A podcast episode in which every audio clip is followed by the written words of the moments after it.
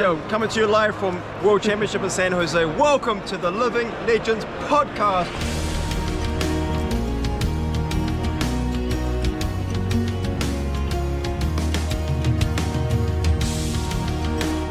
So, hello and welcome back to the Living Legends podcast. I'm your host for today. My name's Az from Go Again Gaming, and as always, we're going to be joined by my two favourite people in Flesh and Blood. We got uh, first of all, we got Bill from Spike Feeders Fab.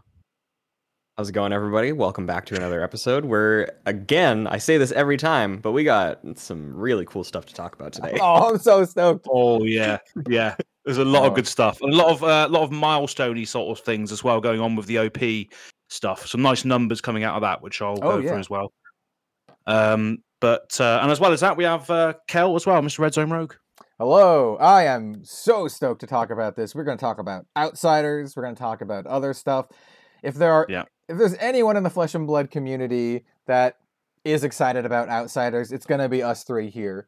We Oh, absolutely, yeah. love the pits. I've been waiting for a pit set ever since they gave me Nock the Deathwhistle as a preview card in Arcane Rising, dude. I'm so stoked. I cannot cannot contain how, how excited I am. Um, Just imagine, just imagine when uh, White Rabbit Community Game Store gets us back, he's gonna be like, right, as in Kel, we're gonna do the Pits one this time, yeah, exactly, rather than the Arcane Rising one. Exactly. Um, and if you've seen my other like 30 minute video going over the pits, we will be talking about maybe some other stuff that wasn't in that video. So if you've already seen the Mhm. video, stay stay tuned for more stuff. So we're gonna talk about more stuff. I have I have theories. They're maybe crazy, they're maybe hopium, but they are theories. We have theories. We have theories. exactly. We have lots of theories. So, Um, yeah. So yeah, that's going to be the main. That's going to be the main speculation and uh, what what we know and what we don't know and all that sort of thing going into outsiders. But before we go into that, I just want to touch on the article about organized play from James. yeah, yeah. Um, so to sum up as well, this is a, a well, I'm not going to sum it up straight away. We're going to go into some little bits, uh, but there's ne- nearly been one million games of Flesh and Blood played Yeah, over the last year or so. I think it was like nine hundred and thirty thousand or something like that. So Yep. nearly a million games And- of Flesh and Blood. And that's like accounted for in gem number of Yeah. games played. So Hmm. the number of games outside Oh, of that course. It was Yeah. probably like I don't know, double or whatever. Like how many times do you play Flesh and Blood that's not ranked? Probably way more than actual like ranked. So Well, how many times do you and Ian play Flesh and Blood? There's at least two million on there. yeah, I know, right? I know, right? Like almost all of my um, games, I, I hardly ever play ranked because I don't have a lot of time to make it out to the events. So Yeah. um, yeah, that that's that's awesome. I, I really want to see that number next year be like well over a million. I think that would be so Oh, cool, yeah. so cool. Yeah, they start registering things like um, if Gem starts regis- registering things like UPF and PVE and Mm. all the casual stuff that's coming out as well, Yeah. that's going to go through the roof. That number, I think, if they Oh, start registering things like that. Yeah. start holding Or- events for UPF and that. social. I'm trying to I'm trying to get folks to say social instead of casual for whatever reason because a lot of folks have like negative connotations with casual for what you know because Yeah. gamers are like oh it's casual so it must be less less uh I don't know skill intensive or whatever. So I'd like I like to use the Yeah, word less so- No, it's a good word to use. Yeah, it's a Yeah. good word to use. Social gaming uh, rather than casual. So, yeah. social means you're in it to play Hey. with friends and have fun, sort Yeah. of thing. Yeah, if you played yeah, that's a good word. any like degree of multiplayer for you know a decent amount of time you'll know that it is it can be anything but casual there are those people who play like in you know something like commander or whatever who play with like those sweaty combo decks where like they're like i just need this card and then i combo search for this card and then i get this and it has Yeah. this trigger but yeah and then but in response to my trigger on the stack i do this other thing so activate lion's eye Yeah, diamond social's a good word to use. yeah Yeah. so Oh, going into the combos of MTG already. Holy moly! Yeah. So like Yeah. Uh. for Flesh and Blood, it can it mm. could be it could be similar too. I pl- hey, I played Yeah. Valda in UPF and gotten like twenty something um twenty something seismic surges and was able to uh one punch man someone for like twenty something damage before. It's a good feeling. Pul- yeah. Was it pulverize? Yeah, pulverize and like pummel pummel onto pulverize. Oh, it's it's nice. it's it's real nice. Uh, Nice. Yeah. Um, so yeah, good way to start off. Million, nearly a million games played. That's always going to climb uh, as we go into uh, next year. Next year is going to Oh, be yeah. a good year, as you've said yourself as well, Kel, on your recent video. Best year. 2023 is going to be a fantastic year for the game. That's for sure. Calling it now. Best year yet for Yeah. Flesh and Blood. Best year. Absolutely. Yeah. I mean, I um, I was out yesterday with some friends from high school that I haven't gotten a chance to hang out with in a while, and uh, one of them is uh, one of the guys that I mentioned in one of our previous podcasts that um, joined our, our local Strikes. Discord. Sorry. Does he have your enlightened strikes? That guy. No, no, that's uh, another local. That's another local player. I will find uh, him. Oh, I, might actually need to stop by our LGS tomorrow because tomorrow's usually the day that that guy is able to show up, and I haven't had these enlightened strikes in hand for like three months, so set them back. But uh, yeah, but yeah, there's um uh, one of my buddies from high school that uh, just joined our local Flesh and Blood server that I created, and he had no idea. And so I kind of uh, I poked him and gave him a hard time, like, "Oh, you thought you could sneak in without me knowing?" And um, yeah, so I um I didn't get a chance to play. Uh, there was a CC event that we were going to play in on like the Monday after. I think I mentioned that, and uh, he ended up not being able to make it. But this Monday, he said absolutely. So I'm putting together uh, a Blitz Lexi deck for him. Oh, and then okay, while nice. we were talking about that last night, one of my other friends overheard and was like, "Hey, what's this game you guys are talking about? this sounds Oh. interesting." Quick, I don't want to tangent too much. Quick aside, Yeah. Uh, because this is not on a topic for today. Lexi just won Battle Hardened Singapore 9-0. So Lexi is not oh. down and out. 9 and 0 Battle Hardened Singapore Lexi win. So Lexi, good place, to, Hell good place to start. One of my favorite heroes in the game. Top top Absolutely, three, yeah. top three for me. So yeah. Is there any information on the list at all or anything? Like, it, it was literally shared like this morning. Um, oh, okay. Oh, So wow. I, I don't know much about it. I'm sure they'll have a list. Uh, the Flesh and Blood website. This is good information for any uh, one out there who's new or doesn't really follow competitive Flesh and Blood stuff. The official Flesh and Blood website, fabtcg.com, always lists uh, winning decks on their official website. So if you just go there, you can find it. It's at the top. I'm not. I don't remember exactly which thing you click on, um, but you can find all the all the lists. It'll probably be posted in the next couple days or so.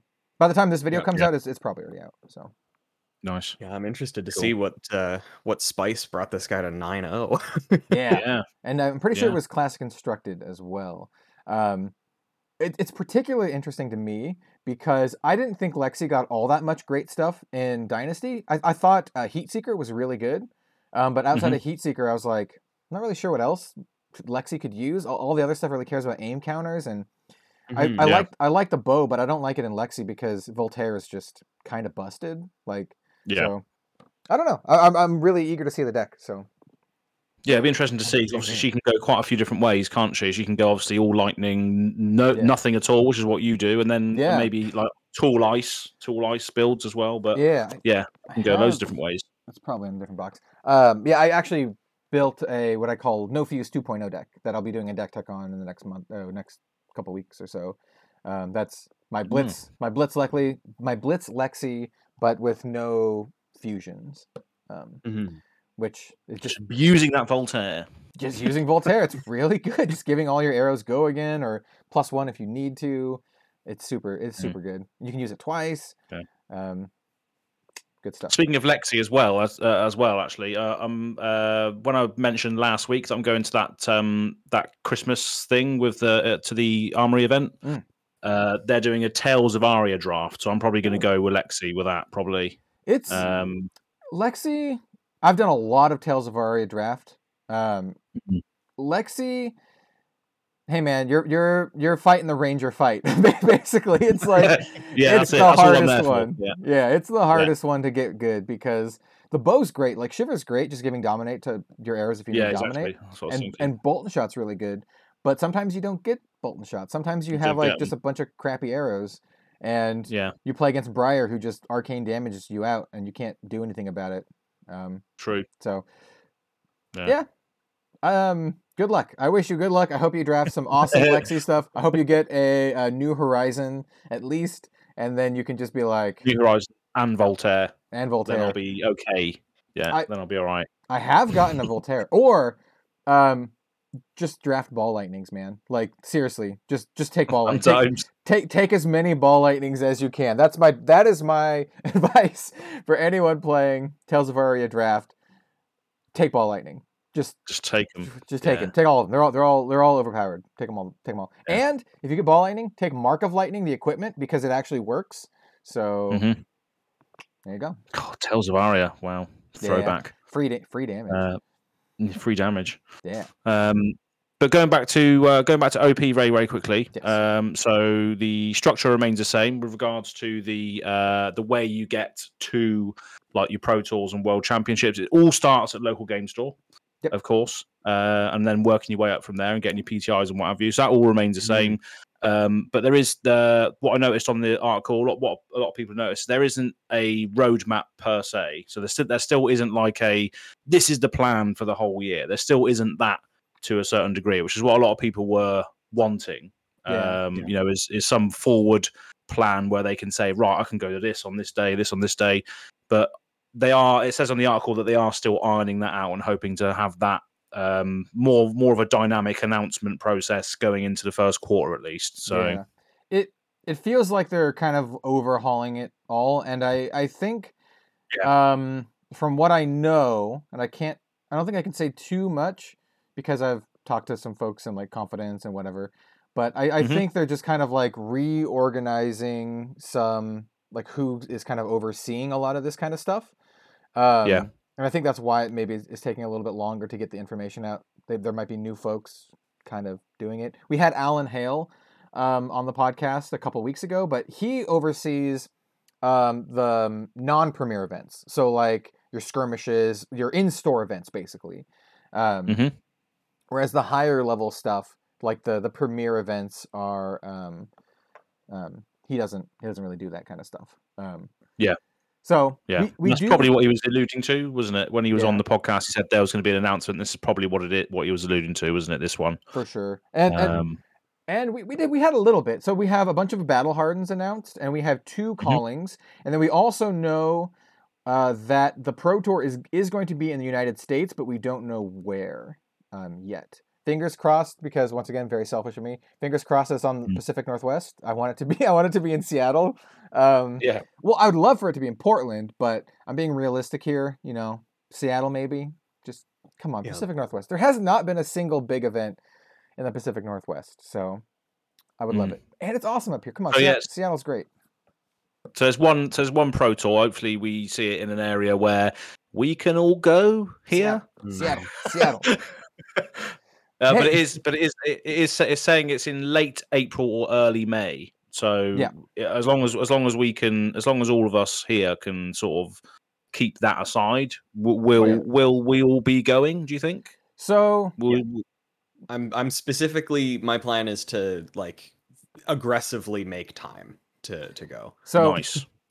what they're doing, and as might talk a little more about this uh, in in a minute, but what they're doing is uh, each set is going to have its own kind of like season, culminating with a big big premiere event. So we have Outsiders, uh, and that culminates in. Um, uh, is it Pro Tour? And then we have the the next set, which is going to be an expansion set. We don't know anything about that, but that's going to culminate Yep. with Nats, so uh, Nationals.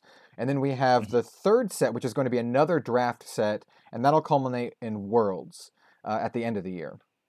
And so what that basically means is you have a big set kind of tying this all together with um, kind of like uh, it bookended by these draft sets, which I think is really great because that means Pro Tour will probably have limited of outsiders as part of its you know uh, event, and same with Mhm. Worlds. Worlds will probably have limited of the third set um, as one, part of it, part of its thing, which I think is great. I think that's awesome for people who uh, are pros, and so you kind of you can kind of plan a little bit ahead, so you know like, hey, I need to know this draft environment in order to be successful. Um, and so we, we have a l- we have a little bit of an outline, a little bit of a skeleton here. We don't have a, a lot of Yeah. exact dates, but they did kind of lay it out a little bit, which is which is good.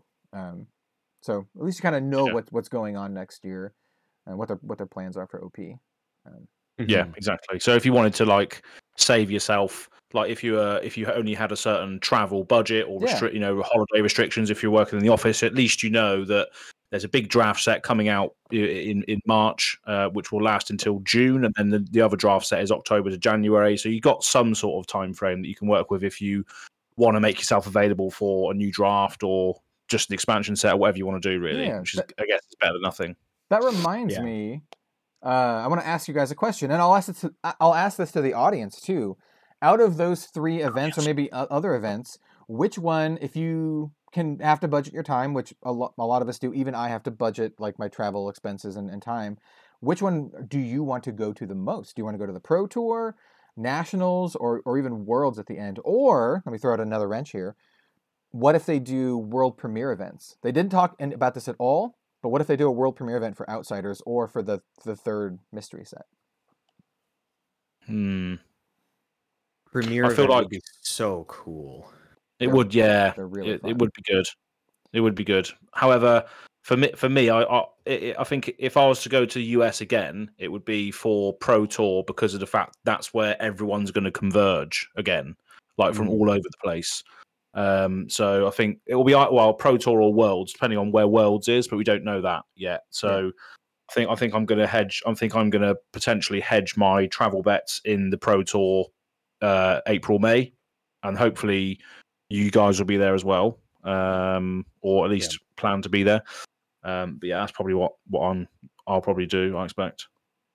Yeah. Yeah, it is uh, Yeah. extremely likely that I will be there. I I have a I have a hierarchy. So this is the way I've thought about it because I can't make it to all the events unless they No. hire me to do coverage at a bunch of them. If it's if I'm if I'm not doing coverage at the event, I have a hierarchy. I can really only make a couple. Um, and my Mhm. hierarchy is if it's in the U.S., Worlds. Worlds is number one. Um, Yeah. So I prioritize prioritize Worlds over the rest because Worlds was awesome, and they I know they want to go out all out, and I know they want to go even bigger than than uh, Worlds number one because Yeah. I know some folks are a little bit disappointed in the venue and a lot of other stuff. So I know they want to make it even more grand and, be- and better. Uh, so that's probably like the most exciting event. Uh, and then after that's actually the world premiere events because those are like so much fun. I've done both world premiere events so far, and like Aria and Uprising, and I tell you, playing with all the brand new cards like like a month before anyone else gets to, and playing like in the world premiere sealed and just just drafting with all the new cards and everything for the whole weekend is just so much fun. And yeah. Mhm. that one that one I think is my uh the next one. I no matter what, if there's gonna be a world premiere for outsiders and they have one in the US, I'm going. Like there's Yeah. no way I'm not going to the Pits world premiere event. I mean, come on. Like I'm I'm go I'm going. So um Yeah. that's one that I am uh, if if it's there I'm going to. Um, my guess, if they had one, it would probably be tied to the calling before the set comes out. Um, so that would be my guess because that's what they did for Uprising. But we, they didn't they didn't talk about world premiere, so we don't even know if they're doing that. Just speculation. Yeah. I mean, that that's the thing. Yeah, if there's if there's information spoil, if there's information that comes out that says right, there's a world premiere for outsiders in USA, and it's not too bad to get there when it's like March time, that might take precedent over Pro Tour for travel for travel for me, but potentially depending on what what what that is, as you said. Um, Yeah. a I- world premiere for yeah where the Azalea cult is based. I need to be there really. yeah, I, I think for a lot of folks who are not tournament grinders trying to get like top eight prizing, I think world premiere events you're gonna have a lot more fun. Just straight up. Yeah. Um, Mhm. it's Makes just sense. like a great time to play with the community with a new set. The meta hasn't been established. Um, there's no one for telling you to force Fai or whatever. You can just play whatever and have fun with the new cl- characters and all that kind of stuff. And Yeah. you know, maybe you get lucky. Maybe you get a legendary and you flip it for like 200 bucks, and you know, Yeah. Yeah, that, that's the thing. People do that. People were selling the like Marvel dragons for like like the actual like the regular Marvel dragons that are worth like 20 bucks right now. They're selling it for like 150 plus um Oh, yeah. that weekend. So some people made Yeah, some some people made Yeah. some money. I Um mean, I remember when it was uh, the release event for Tales of Aria, and somebody pulled like within the first half an hour, somebody pulled a cold foil Korshem. yes. And I think it got sold to one of the vendors, and I saw a picture, and it was selling for like five grand or Yeah. something. Like Dude, not selling, wow. but they had it priced for five grand.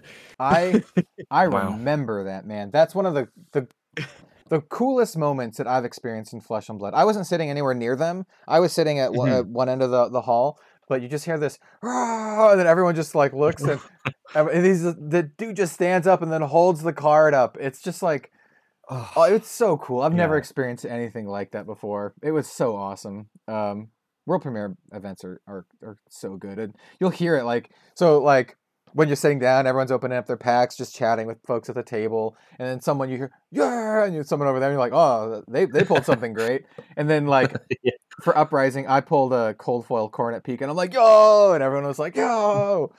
Um, yeah, it's just like it, it looks like such a like I don't know, such a community event where so everybody is happy for everybody and everybody's just excited for the same thing. Like it, it's so organic. yeah, highly recommended. Highly recommended. Because everyone's discovering it at the same time, isn't it? So it's like all shared happiness. Yeah, it's such a good time. Um, so yeah, Cool. I ch- you've changed my mind. If there's a if there's a date that's spoiled for that, then I'll see what I can do. yeah, man. Um, but, but yeah, uh, and the last thing I want to touch on the uh, the OP events is that they, they said they want to make a lot of um, lot of events closer to home Mhm. per se um, Hmm. to cut back on the uh, on the travel part of it because a lot of there was a lot of pla uh, things all over the place last year, but they're increasing the frequency of the battle hardened events to I think they're doing 50 now next year.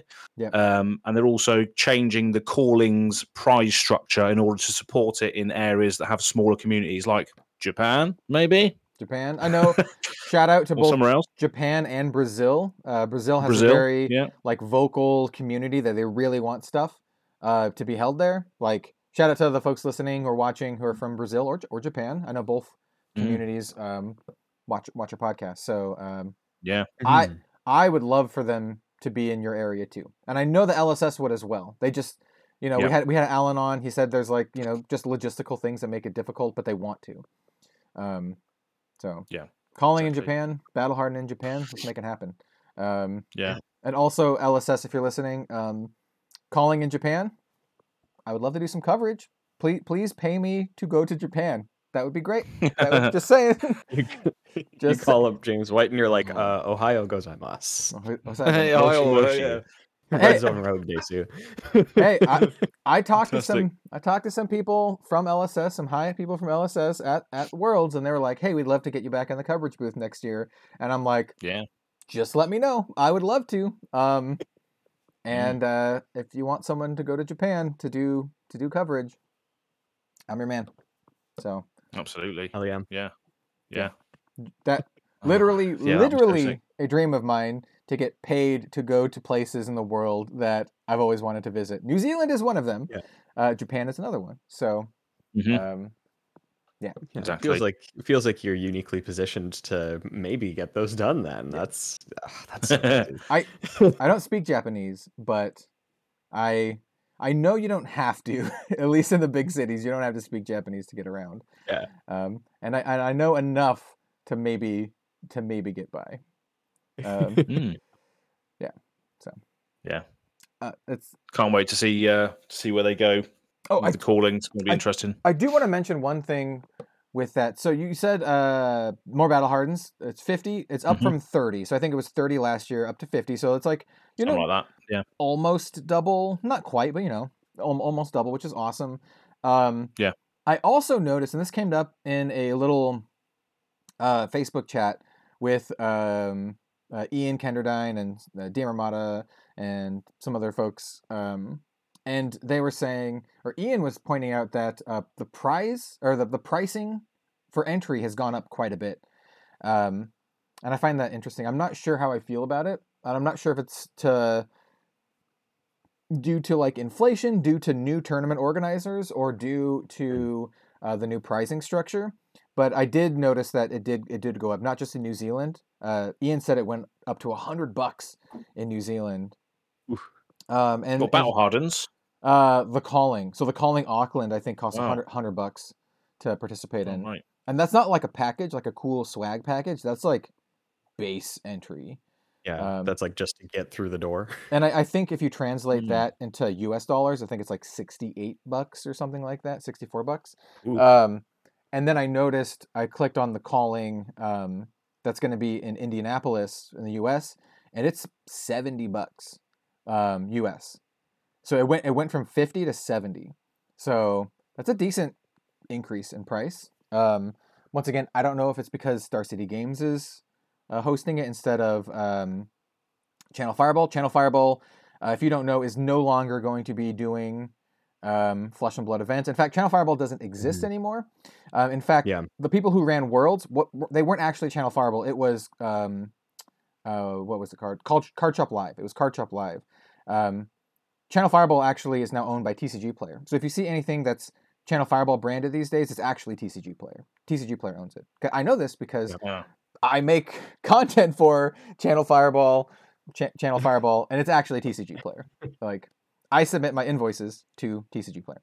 Um, so I don't know if the price increases because of that too, because it's like you Mm. know being run by different folks. Mm. I, I hesitate on that assumption because it seems like it's a price increase for all of the events, like like in Auckland, because like SCG isn't running the Auckland event. Um, so I don't know. Uh, it's just something I wanted to point out. Um, Yeah. I'm not sure how I feel about it one way or another. I'm generally not ha- happy about like things getting more expensive. Uh, no. I- yeah.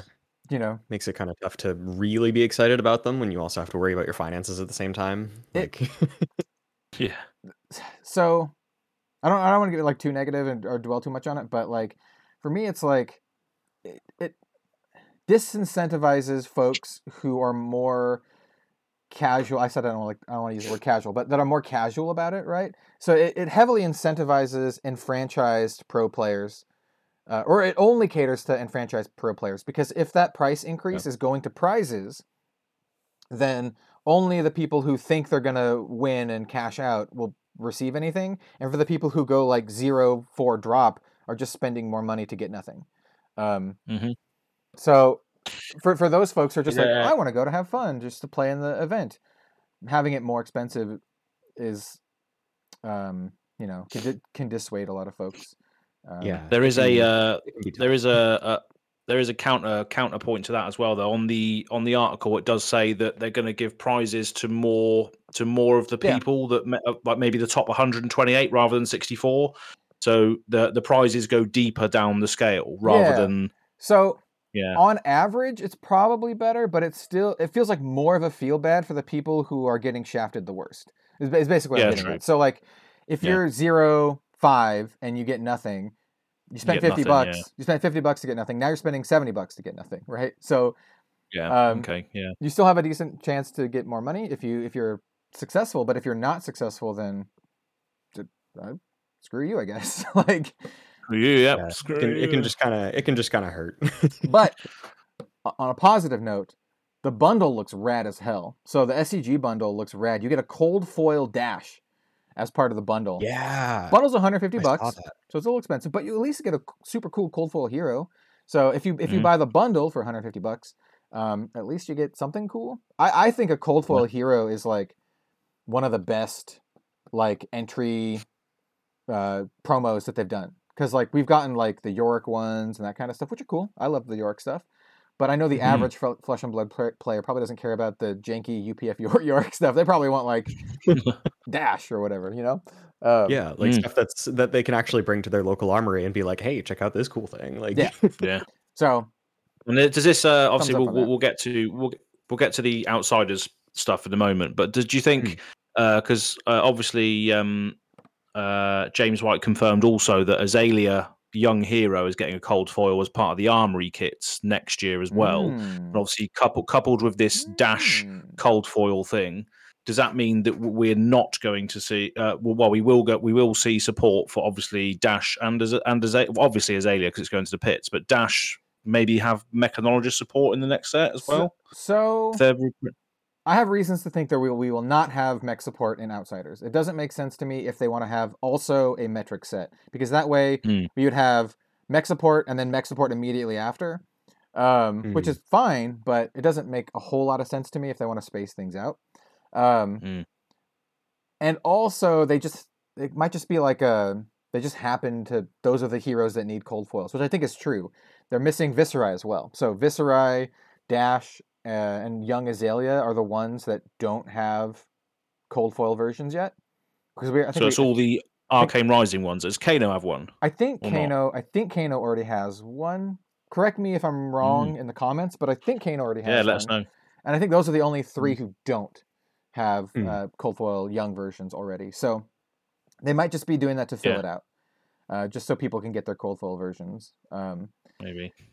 so th- there's that. Yeah. I Azalea is going to be a really interesting thing to talk about when we talk about uh, outsiders, because like I I'm pretty confident in some assertions about outsiders, eh, but I, I think Azalea herself is an interesting one to talk about because I don't know. Like they could do a lot of stuff. Like Yeah. it's so interesting to think to talk about. So um Yeah, we'll go. We'll go. In, we'll go. We'll go into it now. Then, obviously, Outsiders Yeah. is obviously uh, not rumored. It's coming out on. Is it March the twenty fourth? Is it twenty fourth or twenty third? Twenty fourth. I want to say it's like 22 Uh, to 24 is pre-release weekend or Mhm. something. Yeah, maybe that's what the know. dates are. I have to, Um, look, I have to look, but around but it's around then. Yeah. Yeah. Um, and we had uh, the image spoiled. It was only on the socials. It wasn't. It wasn't. It's not part of an article or anything. It's just on the. Or is it? You're putting your finger up. You are right. Outsiders comes out March 24th. So the official, Oh, okay. not pre-release, the official launch day is March 24th. Yes. Twenty fourth. Okay, so Yep. that's right the first time. Don't doubt yourself, Az. Yep, Don't nope, doubt yep, yourself. 100% right. Yep. um, so, so yeah, coming out on March 24th, and with that date was a picture of um, something. Uh, at- the time, the full image was not spoiled. We do have the full art now as well, which you can check out, which is ridiculously good. Yeah, it's Mm. it's great. Um, and I think my assumptions about it in the lore art- or the lore video that I did uh, is pretty true. So I, I said I didn't think it was a hero, and I did I, I thought it was just going to be a, a an action card or something, and it sounds like it is because you Yeah. can see the name of it um, on the full art, and uh, I don't have it pulled up in front of me. If I can go grab it, it's called like Wreck Havoc is called. yeah, Wreck Havoc. Um, so Yeah. this is not a hero. I mean, it could be a hero, but it's, it's likely not a hero. Um, just gives you kind of a good flavor of the set, though. And I'm pretty sure this character is from one of the many gangs that that rule the pits. In particular, Mhm. I believe uh, they are from the Flamer gang, which they're all about like you know burning stuff, and that's exactly what. she- Torched. yeah, torch, torch, Torched. torched. A gang of pyromaniacs with a penchant for setting everything on fire, which this lady is absolutely doing with this with this kettle. Yeah, yeah, it's like scalding hot tea. Yeah, if you if you look at it, it's like attached to the the backpack that she has. So it's like this backpack is just pumping like fuel into this this flamethrower. Um, Yeah. That's like billowing out smoke. A lot of folks were talking about uh, the the pirate hat in the art. There's like a pirate hat, Oh, yeah, um, so on- much on a hook. going on. and people were like, Yeah. Like DM Armada, pirate, pirate Armada, yeah. confirmed. And I'm like, Pirate confirmed. It's pro- It's probably Yeah. not. A, it's probably not a hero, so probably not a pirate. But there definitely is a a, a, a tricorn hat on there. on Um, her vessel of dead bodies as well. Yeah, Bloody I mean, hell, like she's- sat on loads of dead people. She's got a lot of stuff on her though. She's got like a, a, a like a spiky bone tooth necklace thing that looks very brutish. A lot of people are like, "Oh, brute, mech brute." I, lo- I love seeing I love seeing the the speculations because a lot of them are just really Oh, out I there. know. I think Yeah. I, I think a lot of the time people are just speculating on what they want. Like they're like, Yeah, like, mech mech brute, Oh, shadow shadow shadow, oh, shadow mech shadow brute." mech. Oh, Yeah. shadow mech. Get out of here! Yeah, Seriously, get out of there. There- There's not going to be a demonstratory dash. there Uh, there's a small small amount of lore that could suggest shadow but i doubt it and we could talk about that when, when we Hmm. talk about some of the cults that are in the pits there's one in particular that i think makes the Azalea cult. Yeah. sense well no Zal- Zalia, not shadow no. I, no, we will, no, I will shadow. bet bet money we will not see a shadow Azalea. I'll say that much. no, no thanks. What we Um, what we might see is a Pits talent Azalea though. Um, Yeah, I don't know. I ho- I also hope not. Um, so yeah, I, d- I, d- I don't I don't I don't think I don't think we should get. uh, She hasn't earned that yet. I don't think she hasn't Hmm. earned like from a from a gameplay perspective and that and living legend points and all that sort of thing. She hasn't earned the the the the right to have another hero yet. I don't think. Um, but I mean, I, I think we probably we probably could. There hasn't been there hasn't the only character we've had that's ascended to that level has come in an expansion set with Bravo, right? yeah. So, So, we're not, not that's what I wanted to mention with Azalea. Actually, like yeah, yeah. I, I kind of don't think she will be in Outsiders. I think if we Mm. see Azalea as a new card, it will be in an expansion set with the Bravo treatment.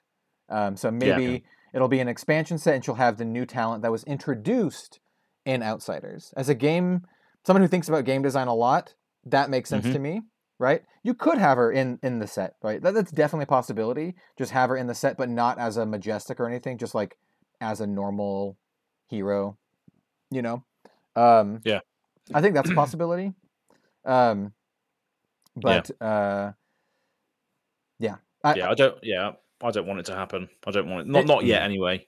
I, I think it I think it might. I think it might happen because Yeah, oh yeah, ev- eventually. Well, not now. Not right now. I, think it might happen now, but just because what James said to you, he said that uh, next year Azalea is going to be the business. Now, why would Azalea specifically be the business if she wasn't in the set instead of Ranger being the business? You know what I'm saying? Um, like why Mm. I think he was just giving me false hope. I think yeah, he was just, giving me false hope. just, just leading you along. He was just like he was just giving me a pat on the back, out saying, "Yeah, don't worry, Azalea will be the business. Yeah. Don't don't worry, mate. Off you go. See you later." he he sees another video Get out of posted here. by the Azalea cult, and he's like, "Oh my god, oh, god!" here we go again. Here he is. James? Look. Oh. I, I did recently speak to James for just a little bit, um, recently in like the last couple of days, and he did say, among other things, that he thinks that I will like out- outsiders. Um, which, Oh, yeah. I mean, obviously, I'm going to like outsiders because of the pits, but I Mm. don't want to read too much into it. But my favorite classes are assassin and ranger, and if they Oh were yeah. bo- I, and if they were both in the set, oh my god, dude, I'm gonna be I'll be so stoked if oh yeah. Assassin- Well, I, and Ranger are both in the set. Mm, I reckon good, they will be. I reckon. I reckon they will definitely both be in there, but I don't think it's going to think so. be Azalea. I reckon it will be a. Ta- I reckon it will be a. Um. It could even be. Uh, a dual class ranger, like an assassin ranger. I- it could it could be Hmm. something like that. I doubt dual class just because um, of, of two, two, two reasons. Two reasons. First is that I'm pretty sure they were testing out dual class with the Emperor, and they wanted to see the community feedback and the power level, and so they they need a couple sets time to implement that, right? So they they don't they won't, won't be immediate. So if they do do another class, and they were trying to get feedback on power level from the community, it's going to be a few sets. And the other reason is lore. In the Emperor's lore page, it says that he's the only human powerful enough to wield two classes in raid. That's true. Yeah. Um, Yeah. he's dead Yeah. now. He's dead now. I will say, human powerful enough. Yeah. We do have a nitro mechanoid. yes. But but Brute neck. Here what- we what- go. what I'm getting at is I I, I think they're definitely Hulkbuster. exact exactly Right. exactly. I think there could be another uh, dual class, but it it would be a very prolific character on the level of the Hmm. Emperor, right? Someone who's Yeah. super powerful, super super lore relevant, not just like you know a, a random thug from from like the pits or whatever. You know, True. Oh yeah. Yeah. like it, it would be like So some some godly being, right? Or some yeah. you know character. It's like it's like um, in the in the manga for One Punch Man, where One Punch Man ends up actually fighting literal God. Yeah, exactly. we'll have to get to that point in Flesh and Blood where we have Wow. like KO going up against KO. the Literally, entirety yeah. of like heaven in the form of Solana. Yeah, yeah, yeah. yeah oh, the The, Aesirs. cel- the, the celestial cataclysm plus the enlightened strike guys actually become characters, and you just fight yeah, exactly. exactly. Uh, Um, like Zeus versus bloody whatever. uh, Uh, so right. Anyway, go. So so Mhm, going so going back onto this. This is what it's all about. Uh, There's some good debates going on here as well. Yeah. Um, But going back going back to the gangs quickly as well. So obviously that was what what uh, kicked it all off.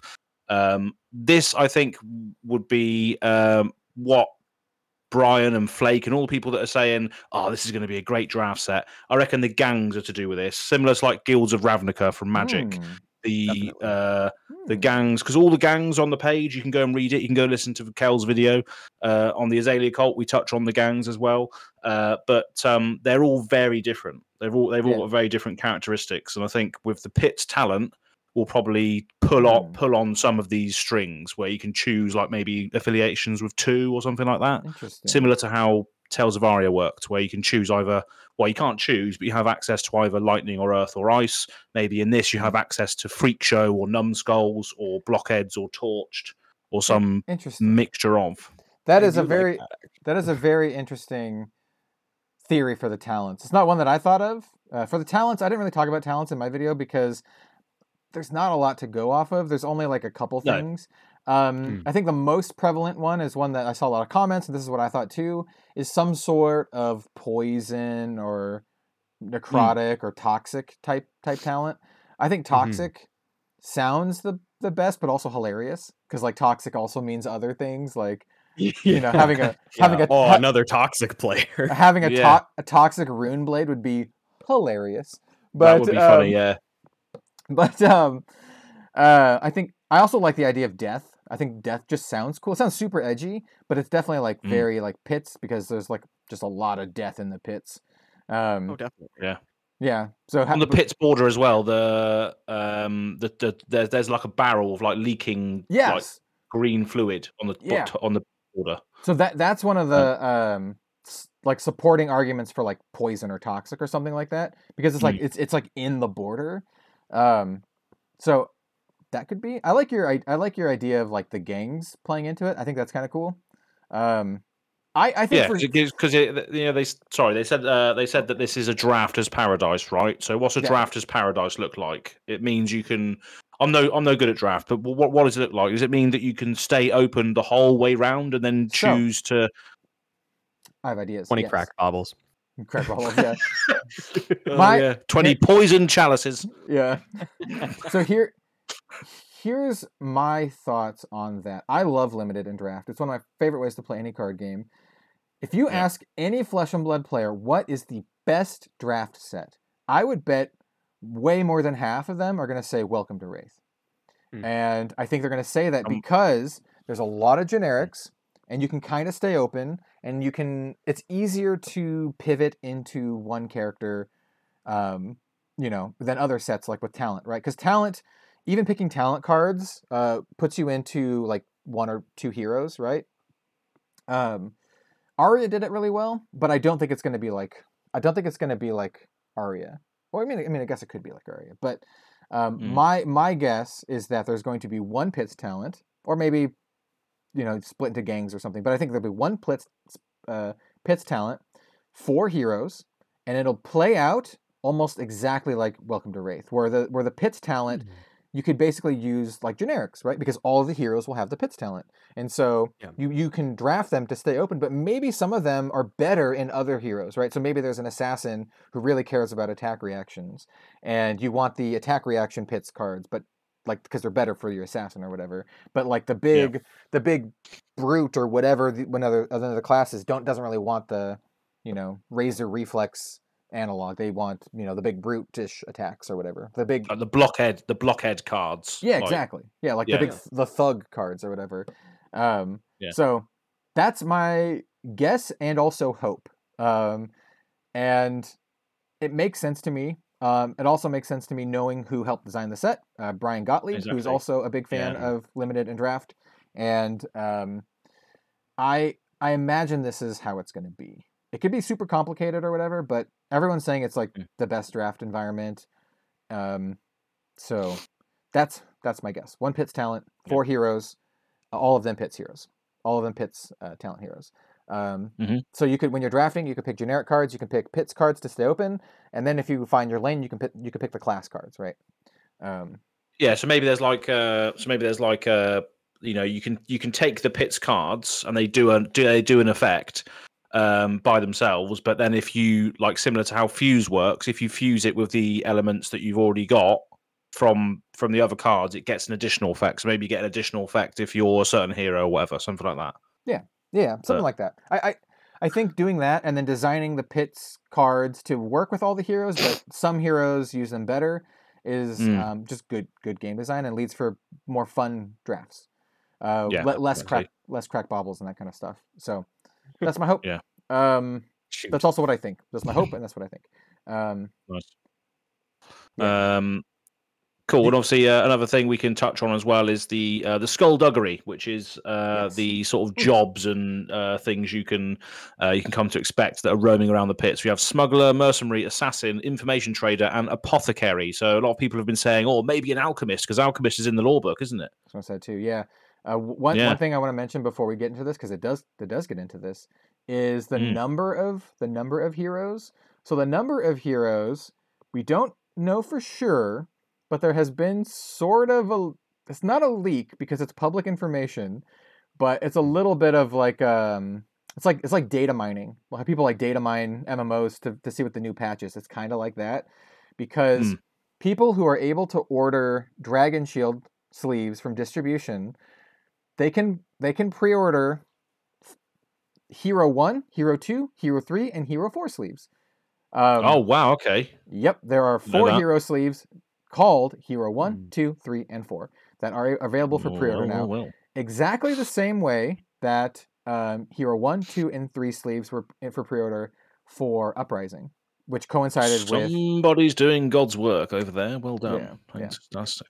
so it, Data mining. Lovely it old job. is it is a very good chance, very very good chance that we have four heroes. Um, Cool. because this is exactly how it was for Uprising, and we exactly had three heroes for Uprising. I know there are people who are speculating on a secret fourth hero. Nope, there was three. There and Well, there we are then. So yeah, Mm. very very likely that we'll have four for this set, which um, Yeah. which makes sense. And so now we can talk. I'm sorry to cut you off, but now we can talk about what Az was going to mention the the, the skullduggery because I think that go- Yeah, well, that's- that coincides. yeah, with- that's even uh, exactly. Yeah, that's um, that, that that's even more that's even more potential fuel to have something like a um an alchemist, a new class. There's normally a new class, right, in these sorts of sets, sort of give So or there- take. there wasn't a new class in um art actually we, Aria. we, we actually have not had a new draftable class since monarch because that's that's Hmm. when we had illusionist um Mm, because gotta uh, be. aria had three returning classes Di- uh, uprising had three returning classes. We just got assassin. Um and so Mm, once again I, I like to think about game design a lot and i was thinking like if i was a game designer and i wanted to have two new draft classes for the next set outsiders the best way to ease that in is to soft launch one of those classes in the Yeah. previous set so soft launching assassin in dynasty so you already have knowledge of assassin you already have a pool uh, and then having that class get more support in the following set, and then also introducing a new class there, maybe like Alchemist, um, would be a great way of, of doing that if if that's what you Mm. wanted to do, because it's not immediately just launching with two brand new classes to make it No. more complicated for folks. Um, and I do I do think Alchemist is a really good chance. Like it's really important to the lore. It's literally in the Mm. lore book. Um, Mhm. it makes sense for many many reasons it makes sense um lore wise and like i said it, it kind of makes sense game dev wise um like they could they could do it possibly so that's my thoughts yeah, that's my thoughts on that um nice. What, what Yeah, you- I'd love to see it. I'd love to see Alchemist. There's a lot of art as well, like like back alley break line and that Oh, sort of yeah. plague doctor style Yeah. stuff going on down there, and people getting experimented on and all that sort of thing. Um, so that really fits in with like Alchemist and weird sort of Frankenstein esque experimenters down there. Um, so I reckon that would be well good to see a new class, and it makes sense as you said there. I didn't think about it that way, but soft launching something uh, in the previous set and then having another new hero here would be um, yeah a good way to tackle that if they were doing that. Yeah. Um what do Uh, you guys think what, what are your guys' like uh, predictions for the classes in in this set What do you reckon, Bill? It's I, I I think you you touched on previously mercenary feels pretty likely. Um another thing obviously that we we know just from it was an offhanded comment that I believe James White mentioned that we're uh, making a return to good old fashioned fist, fisticuff style combat. Yeah. Didn't Yeah. really elaborate further on what that meant, but obviously to me that Mm. means you know um i know there was somebody that was i think discussing in the winnipeg discord that like oh well like you could argue that runeblade is just uh, regular fisticuff style combat but with an extra like little bit of Mm. arcane damage. And i'm like the arcane damage kind of pulls that away for me. I don't know. Like i don't think of Yeah, when i think of good old fashioned combat i don't think of battle mage. I Yeah. think of guy with a halberd. Like it, it literally has the Yeah. word rune in the name. It's not it's it's Yeah. not fist blade it's rune blade you know fist muscle blade, wizard yeah exactly Muscle wizard, yeah but um just but yeah, casting like on- protein cloud things going Pro- on. protein cloud. Oh, that sounds that sounds gross. That it's sounds just so pre-workout Yeah. yeah, Musk. Yeah. oh my goodness me. Oh, yeah man. but uh but yeah like I, I think that mercenary is pretty likely to see i think it's not out of the question for us to see another um assassin or at least like building out on assassin um even if we don't get Yeah. introduced to a new one it could be additional Arakni stuff kind of like how we saw with uh we saw Iyslander in everfest and then we also saw her in um tales of aria so kind of uh or no yeah we did see her in tales of aria Am I- Uh, no, uh, you're thinking about Everfest. Yeah, we we saw her in Everfest, and then um, oh, and then we saw her in Uprising. In Yeah. Uprising. Yeah. But um, yeah, so we we did see her in a supplemental set first, and then she was built out in a future set. It was um, a little bit more uh, removed from that. There was a little bit of time in between, but um, since we're going specifically to the pits where assassins are, um, it feels extremely likely um, that we'll see I think uh, I think more so. assassin stuff. I think it's a given for Assassin, isn't it? I, I think Yeah. it's like very likely like that we'll see Assassin again. It's the Um, exciting new set where they did basically a full drop of a playable set. Um, very unlike what they did with Iyslander in uh, in Everfest. Yeah. Because we had a few ways to make her playable, but I mean, I, I think I remember the, the days of Proto Iyslander. It was basically just Kano with a, a couple of Frosty cards in there. Yeah. Um, deck wasn't really coherent at all, but with uh, Arakni, we have an entire playable list of cards. Um, so it, it feels like they're really they they want to go in on uh, making this class good. So uh, Yeah, yeah, for sure. that would be my that'd be my guess for sure. Um, Yeah. So for mercenary, I, I thought I thought about mercenary. I think it's a slam dunk. But do you think mercenary will be its own class, or will mercenary just allude to a character who has that profession? For example, Kassai is technically a mercenary, but she's a warrior. So do you think the mercenary Mhm. would in fact just be like a warrior or a ranger or something like that? Just someone who's a mercenary in Blackjack's Tavern, one of the the twenty two pins, um, which are like these prolific characters who have unique calling cards, which I'm I'm pretty sure we'll see one of the 22 pins as a character. That's like one of my things. I think it's a slam dunk to have one of the 22 pins as a character. We don't have confirmation if Azalea is one of the 22 pins. Uh, she probably is, but the 22 pins are like the elite mercenaries. Do you think we'll see a mercenary class, or do you think we'll see a character who is a mercenary? I think it's just a. I think it's just a vocation, isn't it? It's like one of the main sort of lore bits in uh, in the pits is Blackjack's mercenary group, isn't it? Yep. And that's like a collection of different, like different contractors that do different things. I imagine. Yep. So Azalea is one of those. She's a ranger, so it wouldn't surprise me if we see obviously ranger. I think ranger's a slam dunk in this, but it wouldn't surprise it's a me if we saw warrior or brute as well, I- I- because I could see they Brute. are. Yeah. Yeah. yeah. I, I know Yeah. everyone the brute brute nation likes to think brute is in every set and i'm just like no but like they Just thought they're, six attacks. they're like Yeah. Brute's gonna be we're gonna have a new brute hero in, in in uprising and i'm like that doesn't make any sense but it No, does make sense here because it like does, yeah. like a big like thuggish type character totally can be a brute Mhm. like 100% i can see the flavor i can see the mechanics i can see one of the pins being a brute like maybe just like this you know buff Yeah.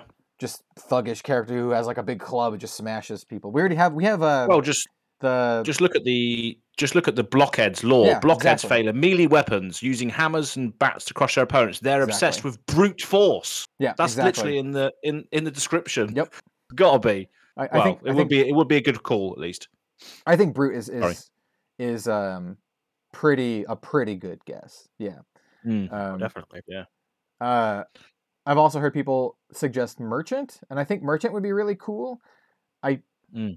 I don't know. I'm very like hesitant on merchant. um, we already have a merchant from the pits. We have a cycle of merchants. We have we have a copper merchant, Kavdaen. We have a silver merchant, Genis. We do not have a gold merchant yet, but I'm not sure if a gold merchant would fit in the pits. Maybe maybe in Metrix where everyone's rich, but pits everyone's think- poor. yeah, everyone's so. poor in the pits, and they're just scrambling for whatever they can get. Yeah, Um, that's right. so I'm not sure about Merchant. Uh, Ian had a great suggestion where you have three adult heroes, and then you have a Merchant who is young only just for draft, which I was like, that's kind of a cool idea. Yeah. Um, Yeah. But um, I don't know about Merchant. I don't know. What what if what if this whole year is just pits and Metrix? Like the expansion set in between both is you know expanding upon all things, but maybe giving us a, a merchant there, a gold merchant there, Could and then later on it's in the Metrix. So the whole thing really is intertwined because the whole Hmm. thing that pit, pits and metric is connected by that giant hole, isn't it? the maw, the maw, yeah. Um, There's so I have I have two theories, and one of them is just based off what you just said. Um, We could have so I assumed that the next set would be Metrix, and it would be a supplemental set, and it would just be Metrix, like a fully hmm. supplemental Metrix themed set, and then the third set this year would be a, a new region, like Mysteria or whatever, whatever new region. Hmm. But having all pits Metrix this year could be interesting. So having a pit set, and then the the supplemental will be both, and then the final set of the year will just be only Metrix. So hey, you have only pits, only Metrix, and then in between have a mix. I don't know. That could be cool. That could be. could be cool as well because you know especially with the way they did uh, dynasty this year it's tied in with the law as well and the law Yeah. is very the same with pits and Metrix it's connected as one so it makes Yeah. sense if they were to flesh out this whole arc wherever it's going to have a some sort of weird event in the middle and then go to Metrix after that makes loads of sense i Yeah. reckon So, um, I do really think so. Get, talking about the lore a little bit and the pits, I don't think this will be in Outsiders because it doesn't make sense for a draft environment. But I do think this could happen in the supplemental or expansion set. So in the lore, there's a cult called L'apocalypta, which is a doomsday cult, which incites major catastrophic events in the world of Rathe to ready the people for the coming of the old ones because they believe that the old ones are going to destroy the world and they need to put people through hardships to prepare themselves for the actual coming of the world. That sounds a lot like what Chane was doing with um, Solana, bringing in all of these creatures from from uh, Arathiel um, to you know his Chane Chane's goal is to protect the world from the the old ones or the Aesir. We don't really know if they're the same thing yet, but um, Yeah. that that's Chane's goal. I suspect there's a good chance that Chane might actually be a member of this cult, L- L'apocalypta, because it says in the lore page for the pits that the members of this cult are spread throughout all of Rathe. Um, and they have incited some of the, the most catastrophic events throughout the history. And I'm just like, that's exactly what Chane is doing. I really wonder if Chane is a member scumbag. of this cult. Um, yeah, and if be- he's really on the on the up and up, trying to protect people from something, Yeah. or A- and um, not only that, because of that, I suspect we could see still in Pitt's flavor, because we, we we need a new Chane, right? Because they they LSS has promised that they'll have a replacement for Chane, a Shadow Rune Blade to replace Chane, as well as Prism, um, this year or in 2023. So my guess is that in the expansion set, still Pitt's flavor, we see a Shadow Rune Blade to replace Chane, one of the other members of L'Apocalyptica. Like, Oh, this yeah, so the expansion set is going to be the apocalypta rising up and then it's going to be down to pits and metrics to come together to fight them even though they're one's higher echelons and one's lower echelons it's going to be all teaming up to fight the apocalypta Possibly. It could also just be like, here's the character flavor wise, you know, that's who they are. They're a member of the cult or whatever. Um, we're also going to be getting Yeah. a, a, a new um, light illusionist to replace Prism at some point as well.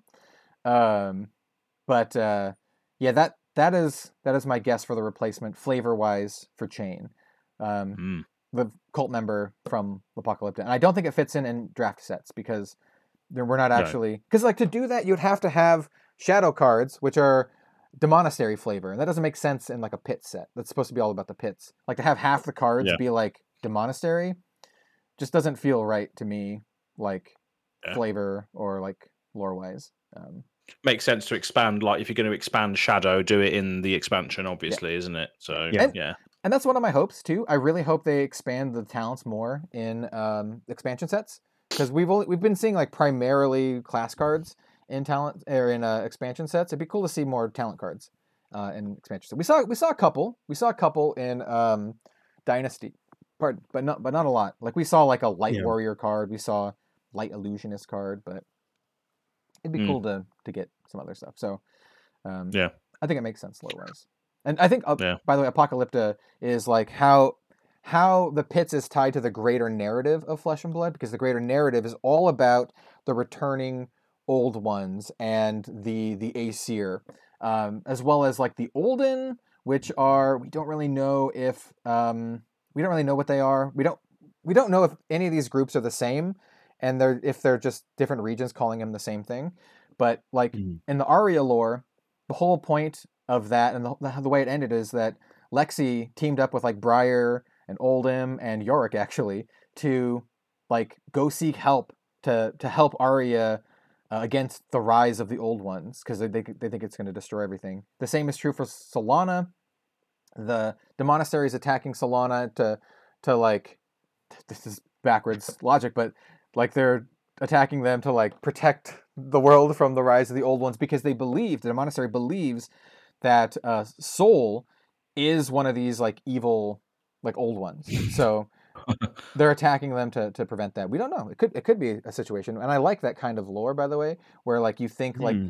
like the angelic beings are actually like the bad guys. Like they're like That's it. It's just I really like good that kind of- storytelling, like being. Yeah. It's like that. It's that. That's that's their perspective on what's bad, isn't it? Yeah. So it's that's good. That's And a then- good, good way to do it. And even this was even tied in a little bit with the dynasty lore because the emperor was hearing whispers of an Aesir um, underneath Mount Volcor, like a slumbering Aesir. That's why he's the Dracai of Aesir because he's the one who communes with the Aesir. And now that he's dead, Hmm. not communing with this Aesir and keeping them sleep, Mm, Well, maybe shit. they burst, like rise up and burst out of the, the volcano. So Yes. my, my point about this is like they're tying this all together, like this greater narrative. All it's all about Yeah. the Aesir and the old ones returning. Um, and I think the that that's how the pits ties into all of this is that there's this cult uh, that is from the pits but spread throughout all of Rathe, and they're the Mhm. ones like trying to prepare people for the coming apocalypse. Um. And I, I I expect to see bad things. Yeah, I expect to see something like this in every major region. This is my. I'm sorry, I'm going on a huge tangent. This this is my overall prediction for the narrative for Flesh and Blood, how it's going to go. Every single set that we go to has to do, at some degree, with the return of the old ones and the Aesir. There's always this underlying thing, like there's like this looming presence. It's almost like Lovecraftian in that way. And I think Hmm. every love set that. Every set is going to touch upon this in some way and then they're going to have like a big like avengers type moment where all of these characters from all these sets are going to converge and battle against the old ones that are risen that are threatening the entire War world. of the Spot. I mean, Rathe. yeah war of Rathe. But as long as Rouse Eric doesn't die a second time, I'm okay with it. exactly. oh no no you, you mean Yeah. uh you mean Dack Fayden oh yeah, it was Dack Fayden. It was the other uh, blue red planeswalker. Dack Fayden Oh, man yeah. They always kill my favorite characters. That's another thing. You better not kill Lexi. They always kill my favorite characters in just books that I read. Like this is a little bit I don't want to spoil anything. So there's a there's a novel series called War of the Spider Queen. It's a D&D series. It's about the dark elves and how they're dealing with the the the absence of their goddess Lolth. And I'm Hmm. like I immediately t- attached onto two characters. Both of them died. So I'm like these are my favorite Oh, characters. a Oh, I shame. love them. One of them dies like halfway through, and I'm like, oh, it's a bummer. At least the other guy's li- alive. And then he dies in the last ep- the last book, and I'm like, great. And then in uh, this is not that much of a spoiler, but in Game of Thrones, I was like, oh, I really like Ned Stark. He's such like a cool. He's, he's such a cool, Oh, honorable no. character. Everyone, all these other people are like these honorless scumbags, or they're just doing what they want to gain favor. But he's like honorable, but he has to deal with it. And then like, yep, yeah, in like the third episode or something, he uh he gets it. And yep. I was actually I was talking about this recently, just as a very small side tangent. Um, Mhm. that the end of Game of Thrones was horrendous, Oof. and I hope everybody Oh, knows God, this. yeah. That is spoilers getting into that, but like Yeah. I respected Game of Thrones for being willing to in the like again like the third or fourth episode to be like, yeah, this guy who we've been framing as the main character just dies, just totally unceremoniously, and like Mm. that sets the tone He for the gets show. And- publicly executed and his daughter like Yeah. witnesses it. I'm like, jeez man. Come Yeah, on. And then Yeah. they, they set it up. They set it up in a way where it's like, oh, we're, we're well, she'll save him at the last second, and then it Oh. doesn't happen. It's like that's a great way to subvert expectations. I have more examples of this too. So um a, a lot of people feel pretty negatively about Harry Potter in general these days, mostly because Mm. of the author. But a long time Yeah. ago, I read Harry Potter as a kid and I liked it. Um, and one of my favorite characters in Harry Potter is a character called Sirius Black, who is this Yeah. character who is like this kind of gruff character. You think he's evil. He was like jailed up. Um, so he's like someone who was punished for crimes that he didn't commit. And he's just like this really cool character. Um, and I'm like, oh, I really like him. I think he's one of my favorite characters. I mean, spoilers for Harry Guess Potter. what? Spoilers for Harry Potter. But he dies. Um, Yeah. so like, Well, you better not kill Robbie Wen. You better not kill Lexi. I'm just saying. You better not kill Lexi. It's a public call out.